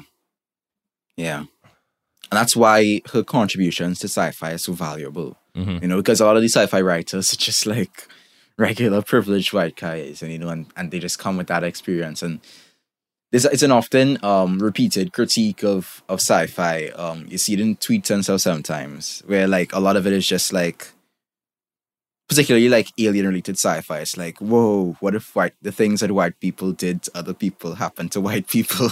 you know? Like this whole idea that these alien invasion um fears and alien invasion stories are just like what if colonialism but to white people, to rich countries, you know? Mm-hmm.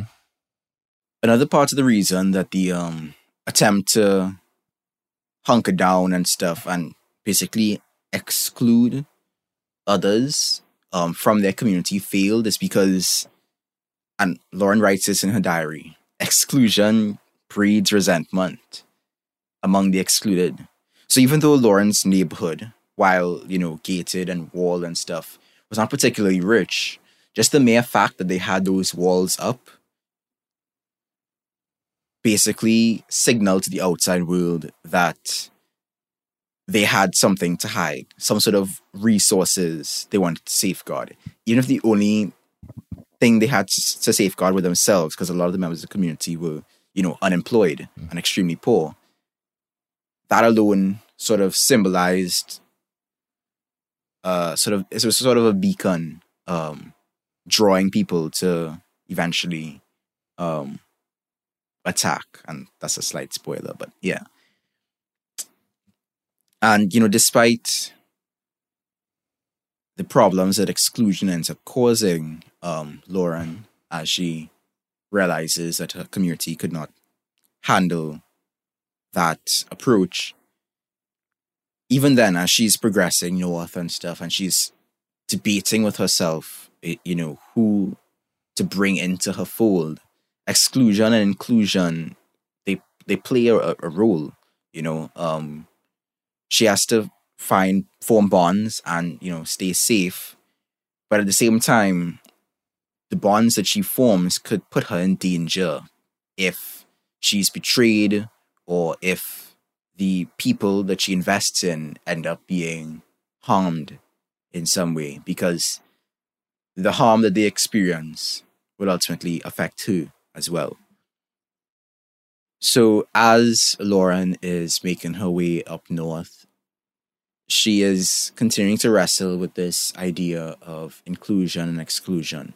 Because as she's progressing north in hopes of, you know, building a community of some kind, creating, joining, forming a community of some kind, she's also forming and establishing her religion. Like I mentioned before, it played a major role in the community that she came from. And in fact, novel points out that one of the reasons people are attracted to, you know, religion, to Christianity in this chaotic time and in general really is because it provides hope and hope in the form of an afterlife.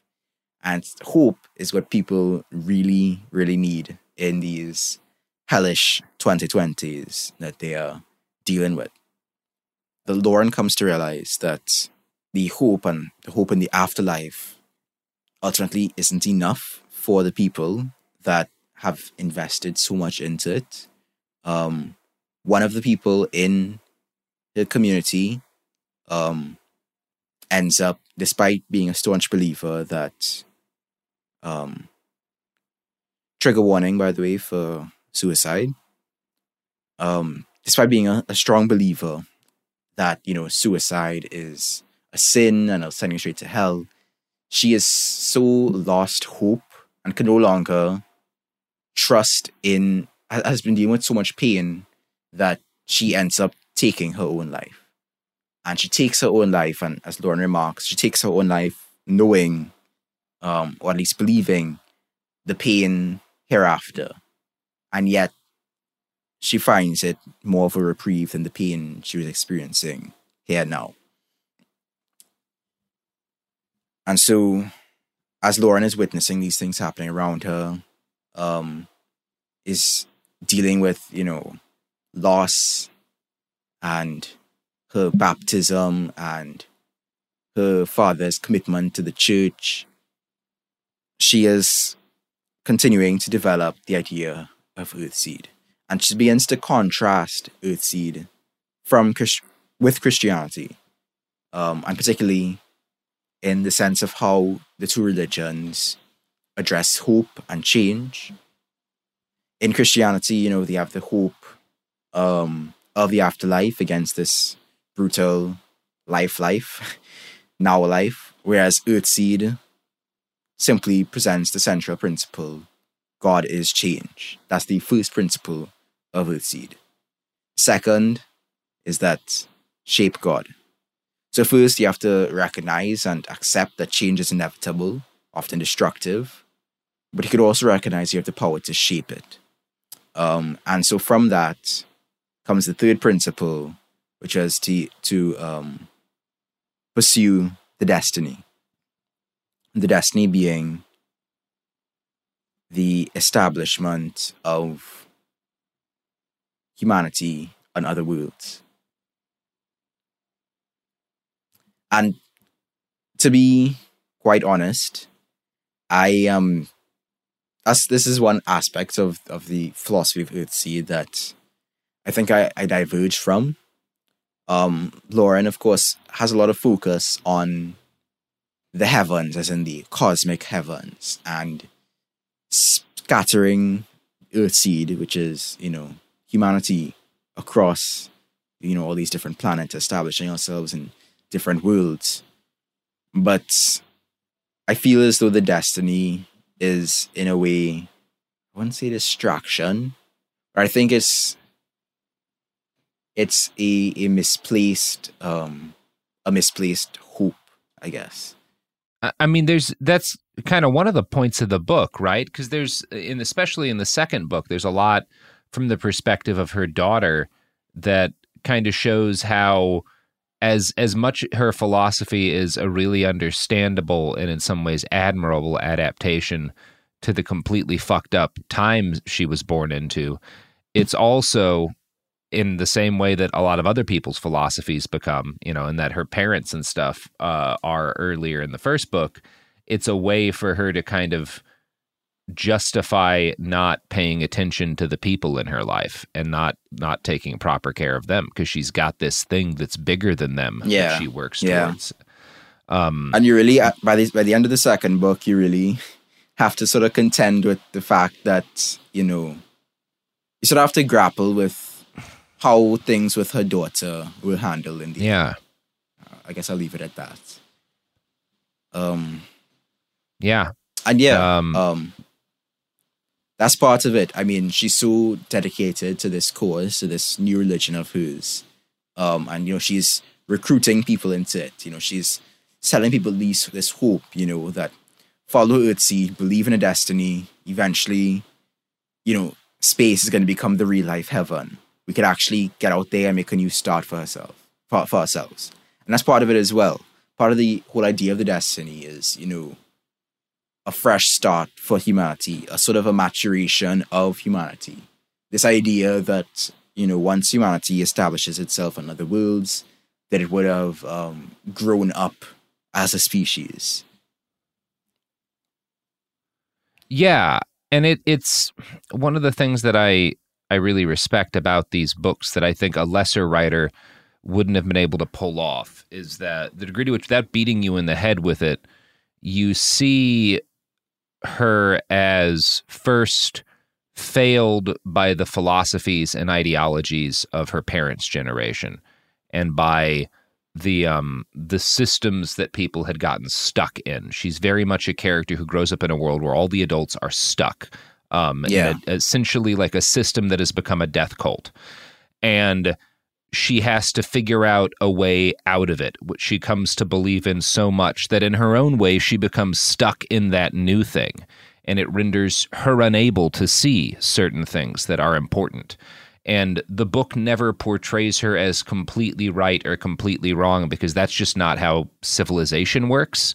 Things just Yeah. change over time. And you know the the ideology that her parents and the adults are all stuck in in the beginning of the book is an ideology that worked to a degree at some point in the past um which is just it, it it's it's it does a really good job of of showing a number of things which is kind of what it's like to be a kid realizing that the adults have fucked you what it's like to become radicalized um, and realize that the world doesn't have to be the way that it is, and what it's like to let that radicalization lead you somewhere to where you miss important things. Like there's so much going on in the evolution of what the characters believe in this book that is is just masterful from a, a storytelling standpoint. Yeah, and I mean, the second book really does a, a, a good job showing her sort of blindness as well when it comes to Mhm. things going on. Because what ends up happening, one of the worst incidents in that second book is something that, of course, not to victim blame, but it is something they could have prepared for a bit more. Yeah. A lot more, actually. Yeah, it's it's they're good books. They are books that you will if you're like me, you will start reading them and you will get really into the first book and then you'll take a 10 minute break to like check the news and something will send you into a panic spiral and you'll read the next two books getting increasingly depressed. It's good. Well, it's a good book. the next book, because I mean the third book never released. yeah, she never quite got to make it. Yeah, and I'll, I'll get into that as well in a bit and how it ties into the destiny, right? Yeah. But just to reiterate, you know, first principle, God has changed. God is not a person. It doesn't love or hate or watch over us or know us. It just is. Second principle, shape God.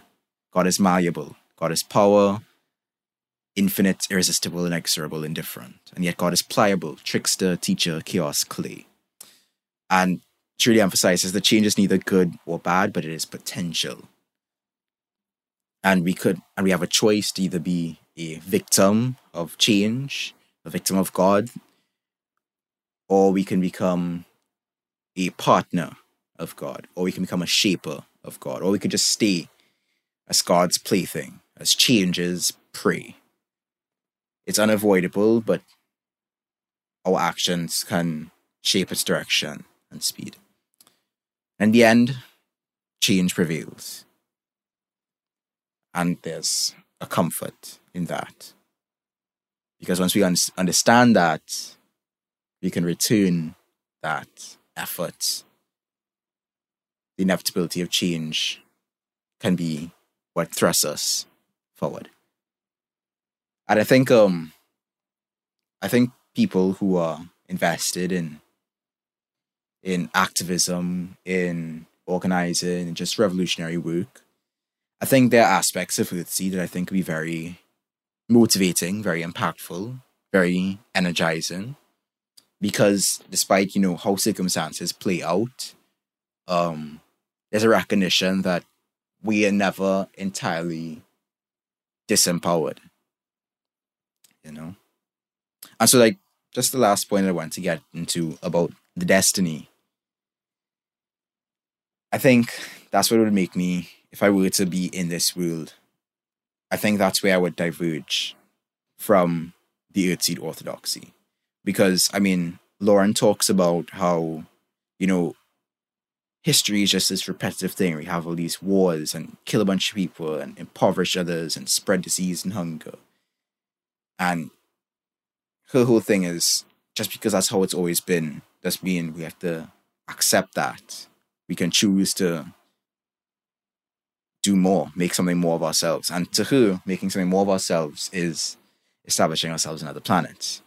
So if she is Earthseed Orthodoxy, I suppose I'm an Earthseed Protestant. Yeah, you're Um. I think you're, you're. Earthseed Martin Luther nailing your theses to, I don't know, the door of her house in Seattle.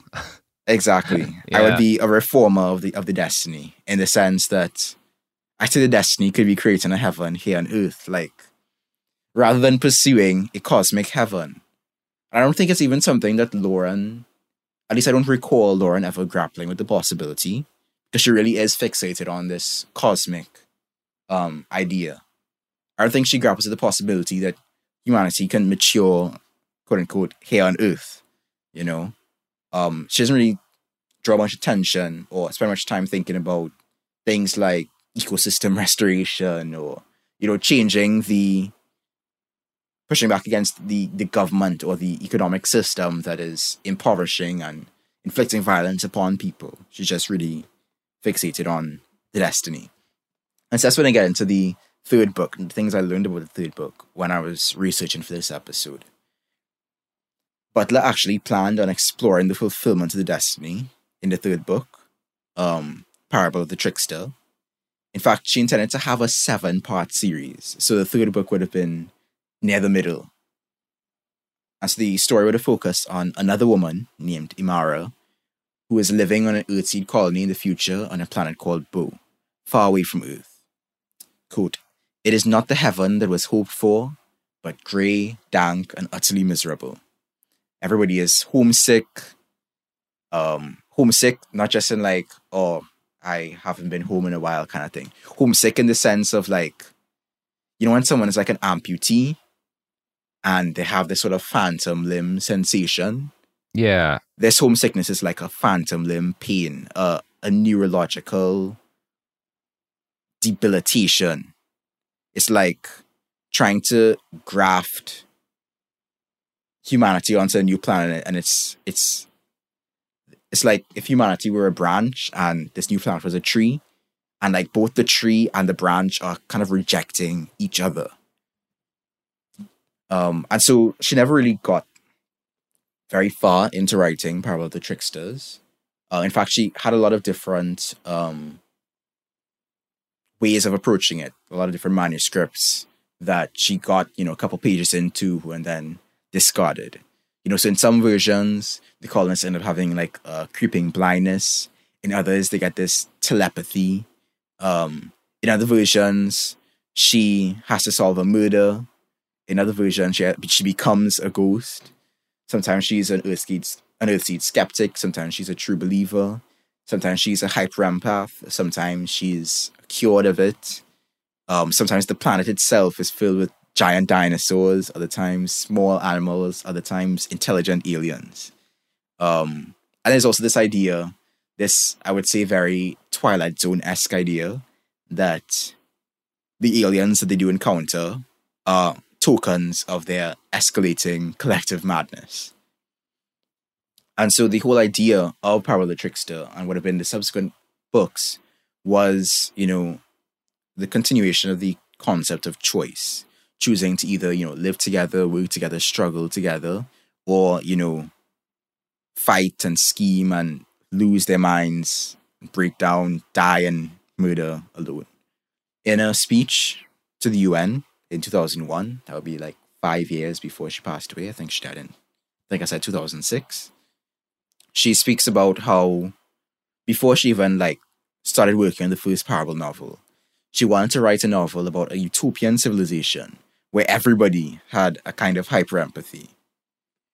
But then, and she figured it would be a utopian society because everyone would be inclined to, you know, behave in a more pro social way because any antisocial activity they would have, you know, inflicted upon others would be inflicted upon themselves immediately.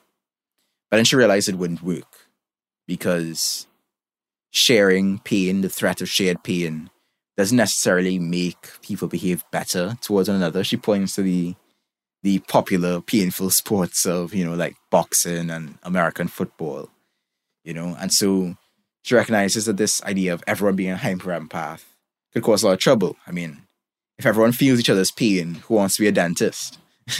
you know, who wants to be a nurse? Um, and so she discards that idea and then she basically created Lauren, who is a lone hyper empath in a world that is empathy deficient.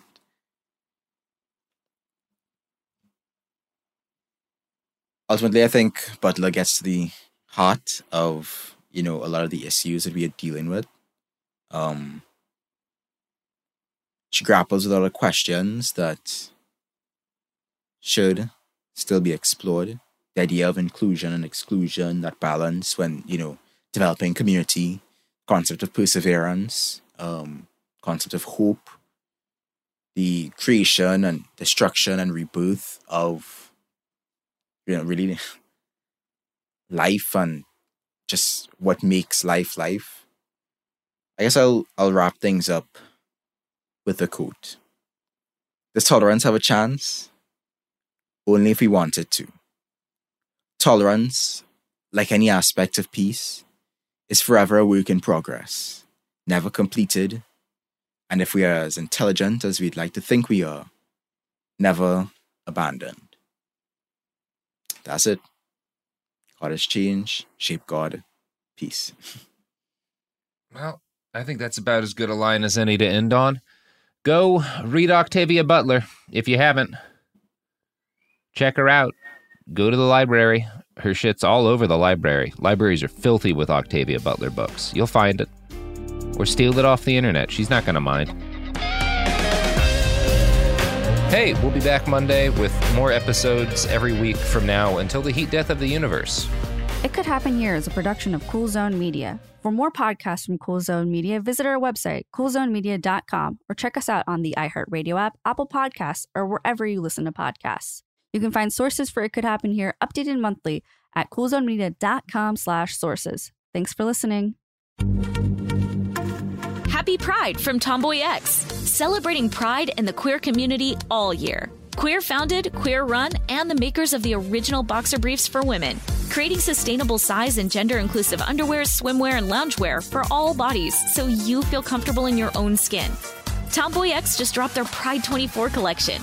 Obsessively fit tested for all day comfort in sizes 3 extra small through 6X. Visit tomboyx.com.